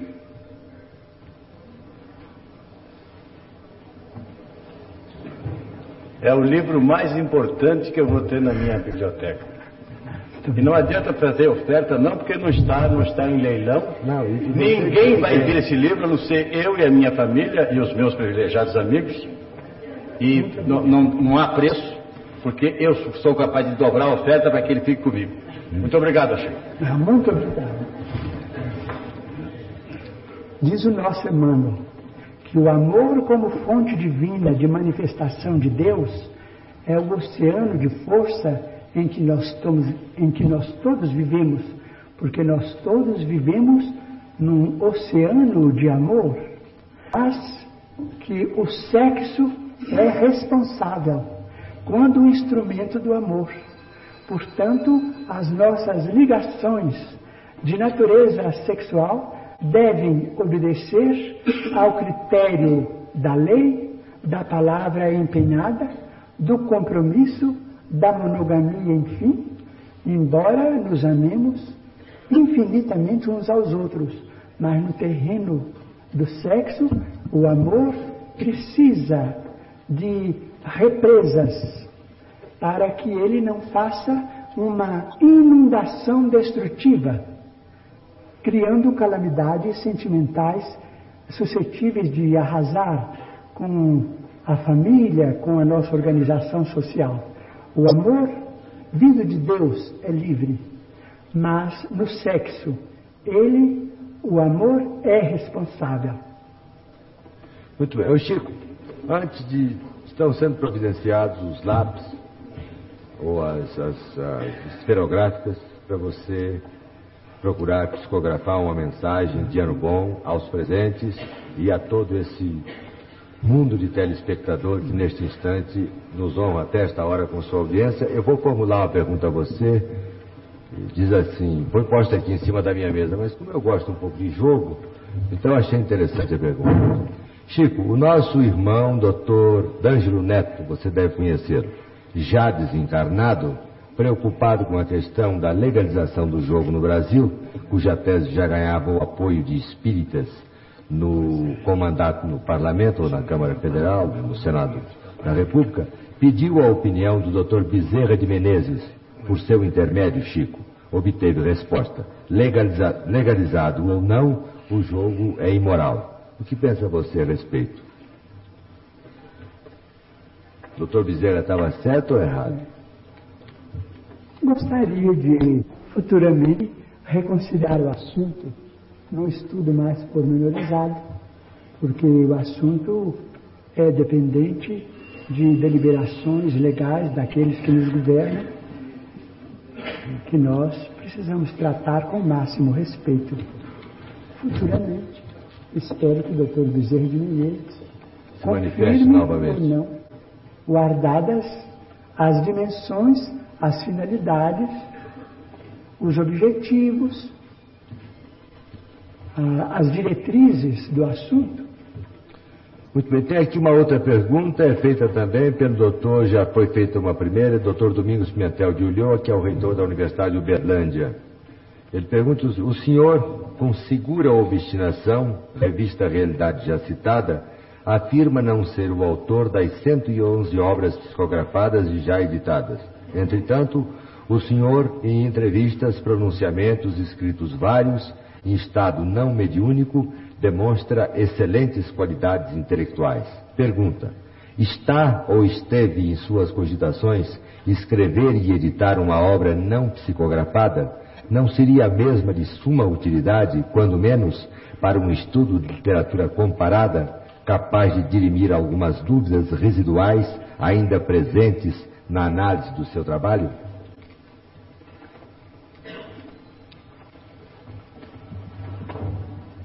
Quando vimos a televisão, estimamos falar com o nosso coração dentro de toda a nossa autenticidade, com quanto nos, nos reconheçamos uma criatura microscópica para estarmos na presença de um auditório assim tão seleto. Mas aos 12 de idade compreendi que a minha vida estava em conflito, grande conflito de sentimentos. O sacerdote católico que me orientava me auxiliou muito até que os amigos espirituais chegassem na minha vida e me trouxessem o benefício da doutrina espírita com a orientação para os pequeninos recursos mediúnicos de que sou portador.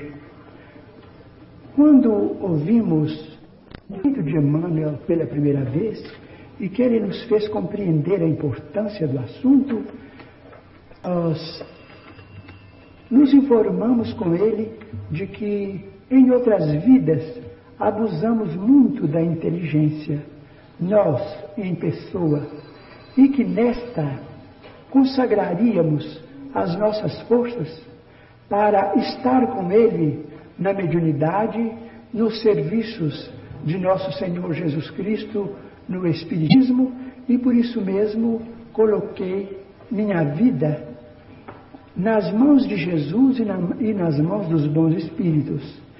Creio que se fosse escrever, conseguiria escrever alguma coisa, mesmo porque, depois de 40 anos de livros mediúnicos, seria impossível que eu não pudesse traçar algumas páginas. Mas renuncio a isto porque considero a imensa significação do trabalho dos bons espíritos por nosso intermédio. Não vemos nenhum, nenhum proveito com a nossa intromissão na obra deles, respeitamos-la como todos aqueles que se beneficiam dos livros deles, Sabemos que os livros não são nossos. Quanto mais avança o nosso tempo de idade física na Terra, mais reconhecemos que a nossa pequenez é cada vez mais reconhecível, mais identificável e que a bondade dos bons espíritos é sempre mais ampla em se tratando do meu caso pessoal, que não mereço absolutamente a consideração deles. Então eu devo declarar de público que, embora eu nada tenha para dar, como um animal que vai a uma carroça para cooperar na distribuição, vamos dizer, de cartas ou de medicamentos ou de certos benefícios ou de algumas utilidades, eu aceitei como um animal o serviço com os bons espíritos e peço a Deus que me dê a felicidade de, de desencarnar nesta função. Almir, me sinto no dever de lhe interromper. Pois não. Blackout, que representa alegria pois não. de um povo, dos carnavais de tantos e tantos anos, se deslocou do Rio de Janeiro com grande desejo e formular uma pergunta ao Chico. Eu não gostaria de frustrá-lo e pedir desculpa aos demais. Ah, senhor eh, Francisco Xavier, a emoção é tão grande. Eu não sei se é uma pergunta, não sei se é um conselho. Eu sou pinhalense, sou de Pinhal. Mamãe foi mãe preta, família Vergueiros, Márcio Porto. E aos seis anos vim para a capital, para São Paulo, já órfão. Me criei nessa cidade. E a música fez com que eu entrasse para o meio artístico. Vivo no Rio, tenho uma família linda, tenho quatro filhos. Todos os filhos nasceram em São Paulo, sendo que a caçula tem seis aninhos, uma filha adotiva. Minha filha já é professora, meu filho caminha para a eletrônica. O meu desespero é o problema de saúde. Estou desesperado. Estou trabalhando aqui na, na TV Tupi, no programa Ayrton Rodrigues. E, e sempre fui um homem calmo, um homem tranquilo, um homem alegre. E está havendo problemas na minha família. Meu irmão Bené mora aqui, a cerca, Pinheiros, doente. E meu irmão Antônio, que é um homem cristão, um homem que está na linha de Allan Kardec, porque estuda muito sobre o Espiritismo. É um irmão que pertence, é mariano, pertence à Igreja São Vicente, aqui das Perdizes, a Igreja Santa Rosa, digo. É uma das pessoas de ligação do Frei Vicente. Quer dizer, eu estou numa situação, há bem pouco tempo, tive problema de coração, fui socorrido no, no Itaim, no pronto-socorro Itaim, levado por um colega de imprensa, que é o Otávio, do Jornal à Tarde, foi quem conduziu no seu próprio carro. Eu, eu não sei se é o conselho, eu gostaria que o senhor me desse algum conselho, que eu que eu estou desesperado. Minha patroa está no hospital no Rio de Janeiro, ordem da terceira penitência, leito 306 chama-se Rosa de Oliveira, também pinhalense. Eu queria que o senhor me desse uma proteção, me desse um caminho de luz. Queremos dizer ao nosso caro amigo que é credor de tanto carinho e de tanto respeito de nossa parte no Brasil inteiro, que a sua palavra suscita em nós a máxima simpatia. De minha parte posso tão pouco, mas vamos pedir aos nossos amigos espirituais que inspirem os nossos médicos, tão humanitários, tão generosos, que nos possam estender as mãos em benefício do nosso querido companheiro e dos seus familiares. A sua palavra é uma palavra iluminada de amor que nos toca profundamente o coração. E nós todos havemos de vibrar, de orar, de compartilhar a sua luta, tanto quanto nos seja possível, e estejamos convencidos disso, não faltará o apoio necessário ao nosso querido amigo, tanto da nossa comunidade aqui presente, como também de nossos benfeitores espirituais. A dor tem a sua função em nossa vida. Mas o próprio Jesus aceitou o amparo de um sirineu. É muito natural que choremos, muito natural que gemamos, mas nós temos bons amigos, bons companheiros. Sempre os encontrei. Nunca me faltou a bênção de Deus.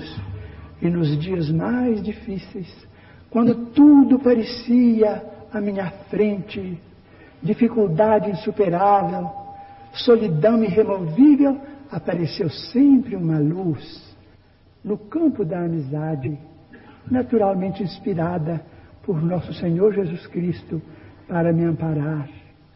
E o nosso amigo também há de receber. Muito bem. Deporasse, Freitas Nobre, doutor Hernando, Durval, Saulo, mais alguma indagação? Estão satisfeitos? Eu quero não perder a oportunidade que me oferece um, tele, um cidadão telespectador presente aqui que pediu que não lhe declinasse o nome. Ele quer saber do próprio Chico Xavier a resposta à pergunta que ele formula por meu intermédio. Chico Xavier, por que até, até determinada data você se negava peremptoriamente a conceder entrevistas ou aparecer em público, principalmente na televisão, e dizendo-se impedido pelos seus espíritos guias, espíritos benfeitores espíritos superiores. E de um certo tempo a esta parte, esses espíritos guias permitiram que você aparecesse em público. Isto quer dizer o quê? O temor é meu, mas foi transmitido a mim por ele. Isto quer dizer o quê? Que você vai se reunir aos espíritos superiores em um futuro bem próximo? Eu agradeço muito ao nosso querido amigo entrevistador, Sr. Vicente Leporassi, porque esta pergunta complementa a questão suscitada por nosso amigo de Uberlândia. O nosso Emmanuel sempre me disse: depois que você for o aparelho mediúnico para o lançamento de 100 livros, nós permitiremos que você converse algumas vezes publicamente com os nossos irmãos. Você não escreverá livros em pessoa porque você mesmo renunciou a isso. Não é um ponto de vista nosso, seus amigos espirituais, mas seu espírito, fatigado de muitos abusos, eu me refiro a mim, dentro da intelectualidade, quis agora ceder as suas possibilidades físicas a nós outros, os amigos espirituais. Então, depois dos 100 livros, o que foi completado em 1969, ele permitiu que eu viesse algumas vezes à televisão. Mas agradeço muito aqueles companheiros, aquelas autoridades que têm me convidado para outros programas. Mas devo declarar que eu estou impossibilitado de assumir compromissos para vir à televisão periodicamente, com muita frequência, porque não posso. Não posso porque as tarefas mediúnicas no livro, em nossas reuniões públicas de evangelização, nos, nos tomam a possibilidade. Muitas vezes nos comovemos diante de cartas, de apelos dos nossos amigos que nos viram através da televisão e que nos escrevem, às vezes, esperando uma carta mais longa. Temos respondido tanto quanto possível a todos, mas aproveitamos esta hora que o nosso caro amigo Sr. Vicente Leporassi nos possibilita com a sua bondade para rogar perdão a todos, a quem ainda não respondemos, porque isto não depende da nossa vontade, é porque o serviço tem de ser feito por nossas próprias mãos. E o Espírito de Emmanuel nos reclama, e com muita propriedade, que todas as páginas do mundo espiritual saiam da máquina de escrever com a revisão deles, embora tenhamos muitos amigos que nos ajudam a datilografar essas páginas, mas depois que elas saem originalmente revistas por ele. Especialmente Peço perdão a uma grande dama paulista, paulistana, a senhora escritora Dona Cátia Seierup, cujas cartas me sensibilizaram tanto. Eu rogo ao coração de mãe dessa senhora que me perdoe por eu não ter podido responder ainda. Mas o seu coração de mãe está em meu coração e Deus há de ampará-la e há de abençoá-la em seu apostolado. A Almir. fala na televisão é depois dos 100 livros, mas eu não mereço. Almir, no plano da criação, Deus sendo criador, o Espiritismo entende que o homem é co-criador em ponto menor? Você está fazendo a pergunta a mim? Não, não para que você dirija o ah, No plano da criação, entendendo Deus como criador, o Espiritismo considera o homem como co-criador em ponto menor? Em ponto menor. Diz Emmanuel que é como guardadas as devidas proporções, é como numa firma doméstica ou familiar. O pai tem os filhos. O pai empreende muitas empresas, mas o filho também pode empreender e aperfeiçoar o trabalho paterno, ou às vezes também complicar para depois reajustar e aperfeiçoar tudo de acordo com a vontade paterna, porque na, a, a maravilha da criação é que o Senhor nos permite errar para aprendermos. Mas o homem é co-criador do Criador, cooperador consciente de Deus. Almir. Muito bem. A Liba Friedman, que é a companheira que aqui representa a Estou vendo Amiga, lá no fundo, ela estou aguardando a pergunta da sua dela. pergunta. Que consiste nisto. Antes da pergunta. Não, não ela da para fazer revista. pergunta. Exato. Então, eu gostaria de fazer uma observação. Há três anos e alguns meses, com, todos, os- com um grupo de companheiros da divisão de telejornalismo, nós tivemos este privilégio: chegar a Uberaba na hora que o centésimo livro se preparava. Por isto, até hoje, temos o privilégio do Chico Xavier nesta casa. Então manda a dona Líbia entrar. Eu queria perguntar ao Chico por que, que todas as grandes conquistas da humanidade acabam virando armas de extermínio. Gost- Gostaria de. Eu queria perguntar a você por que a- todas as grandes conquistas da humanidade acabam sendo armas que se voltam contra a própria humanidade. Acabam. Sendo armas que se voltam contra a humanidade. Há, há um ponto, há um ponto que nós precisamos considerar é que nós outros, os religiosos, não temos sido tão fiéis quanto deveríamos ser aos postulados, às convicções que aceitamos. Nós vemos que a ciência, supostamente materialista, mas a ciência acreditou na eletrônica e já chegou à Lua. Nós estamos com o amor que Jesus nos legou para colocar em prática a benefício da fraternidade humana e ainda não conseguimos. Pedimos então assim a nossa querida Liba Friedman, que nós admiramos muito em, todos, em todas as suas páginas transbordantes de ternura humana, pedimos à nossa querida companheira e nossa distinta jornalista Liba Friedman para considerar que este assunto é pertinente a todos nós que aceitamos o cristianismo. Ou então, como diz um dos nossos amigos que escreveram uma pergunta aqui, que, e os outros povos que ainda não conhecem Jesus? Eles também estão sob a tutela do governador espiritual da terra, que é nosso Senhor Jesus Cristo. Receberam e recebem mensageiros de toda a ordem e há muitos milênios e muitos séculos para que também se aperfeiçoem. Todos eles recebem de Jesus a manifestação de, de bondade, a manifestação de socorro, conquanto não o conheçam. Como muitos dos brasileiros não conhecem as autoridades pessoais que, que nos governam e de cuja atuação nós recebemos os benefícios de cada dia. Então, o dia que colocarmos os preceitos de Jesus em prática, em nossa vida particular e coletiva, nós chegaremos Chico Xavier. à paz Nossa e amor. quarta fita de tape está esgotada. Eu pergunto a você se haverá a possibilidade de você, a exemplo do que aconteceu no primeiro programa, psicografar a mensagem que eu solicitei a você. É possível?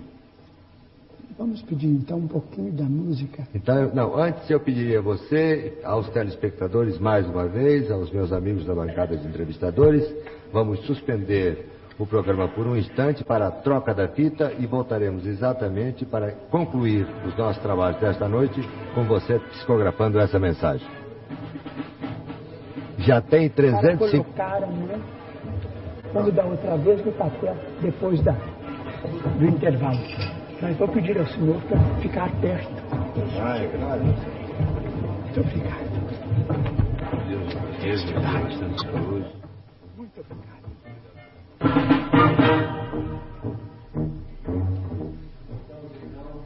Apresentação da última parte, nosso pinga-fogo especial desta noite, que lhes apresentou uma das figuras de maior projeção no campo espírita do Brasil e do mundo, o médium Chico Xavier.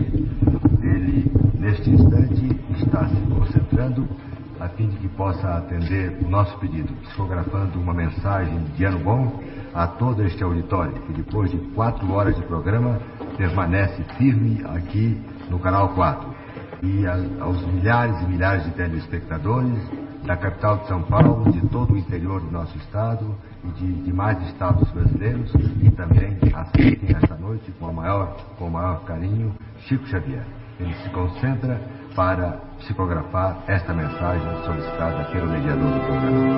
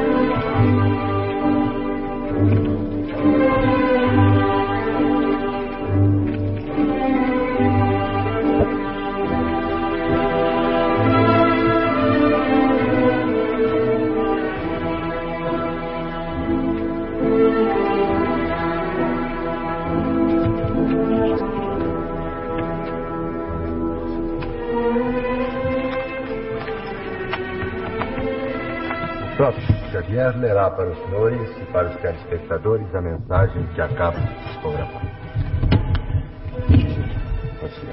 cá.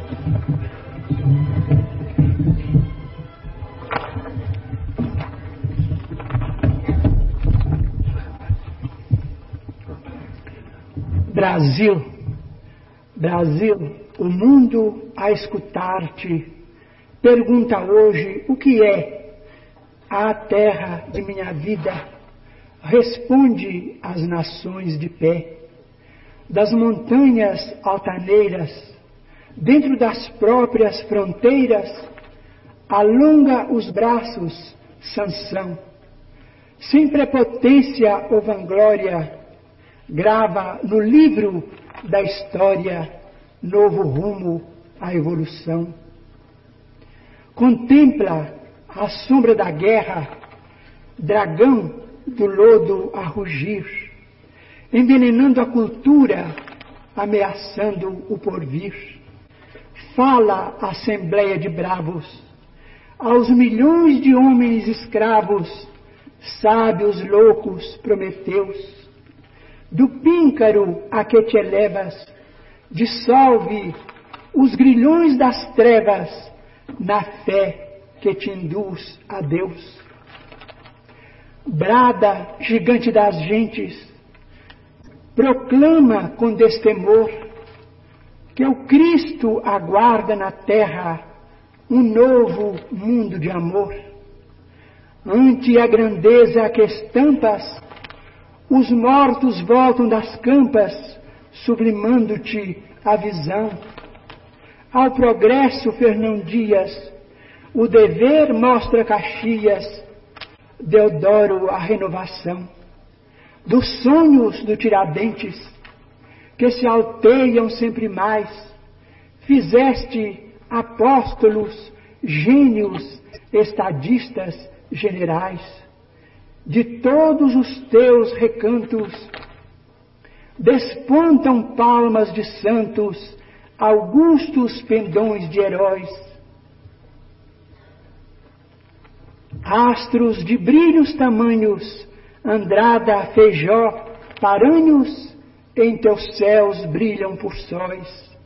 Desde o dia em que nasceste, ao fórceps de Cabral, o tempo se iluminou. Na Bahia maternal, hoje que o mundo te espera, para as leis da nova era, por Brasília envolta em luz, que em ti a vida se integre, de Manaus a Porto Alegre, no Espírito de Jesus ao resguardar o direito, mantendo a justiça e o bem, luta e rasga o próprio peito, mas não desprezes ninguém.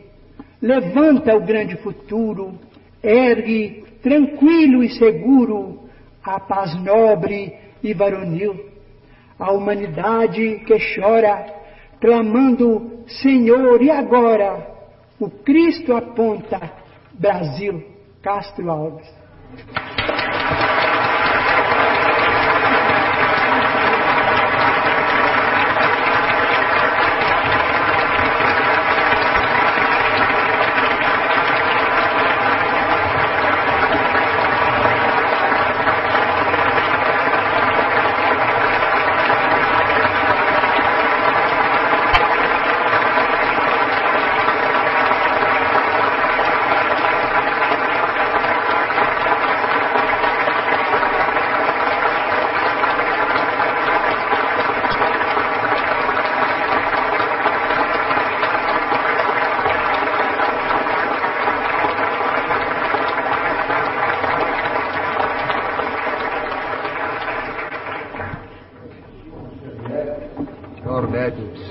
Brasil acaba de psicografar mensagem que, após lida, recebe o aplauso de pé de todas as pessoas presentes ao auditório do Sumaré, depois de 4 horas e 25 minutos de programa.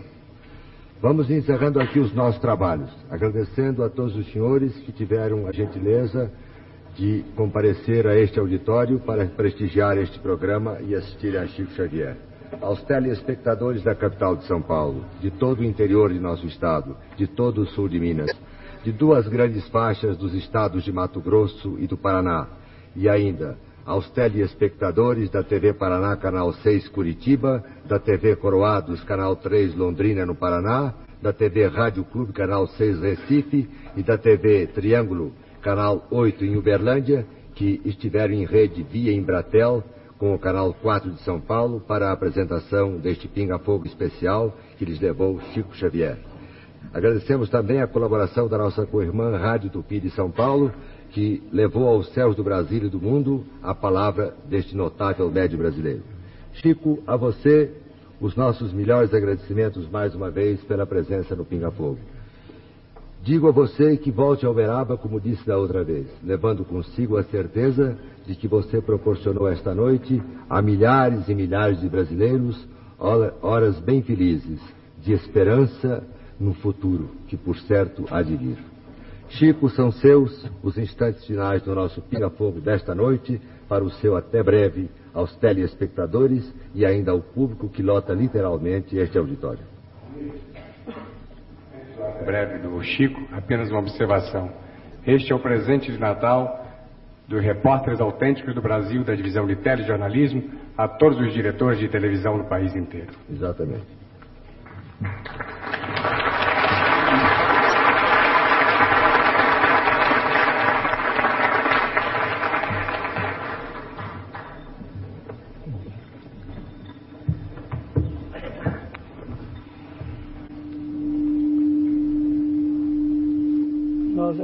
Agradecemos a bondade de Jesus, a oportunidade que nos foi concedida nesta noite pela TV Tupi Canal 4 e a todos os companheiros que em São Paulo nos ampararam tanto com a sua bondade. Nós estamos agradecendo nossa grande cidade, São Paulo, este carinho, esta bondade que nos seguem todos os dias, sem palavras que possam expressar o nosso reconhecimento. E pedimos ainda a oportunidade ao nosso mediador e diretor do programa, nosso caro amigo doutor Almir Guimarães. Tanto quanto rogamos aos nossos amigos presentes nossos queridos companheiros paulistanos e paulistas. Permissão para enviar simbolicamente as flores que nos foram oferecidas aos nossos irmãos e benfeitores da terra de Uberaba, a cidade mansão a cidade bênção, de cuja bondade imensa tanto temos recebido. Mas pedimos a São Paulo e a Uberaba permissão para levar o nosso coração reconhecido ainda mais longe.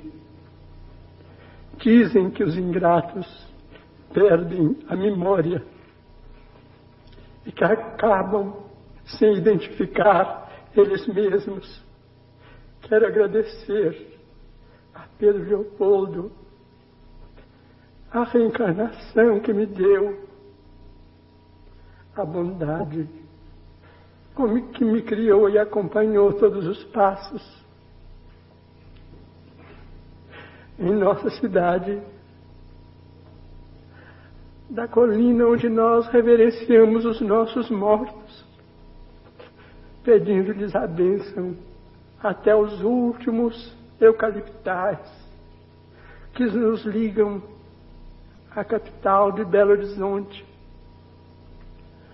Nós sempre celebramos o Natal, seja nos templos católicos, nos templos reformistas do Evangelho ou em nossas casas espíritas cristãs, com o espírito de união.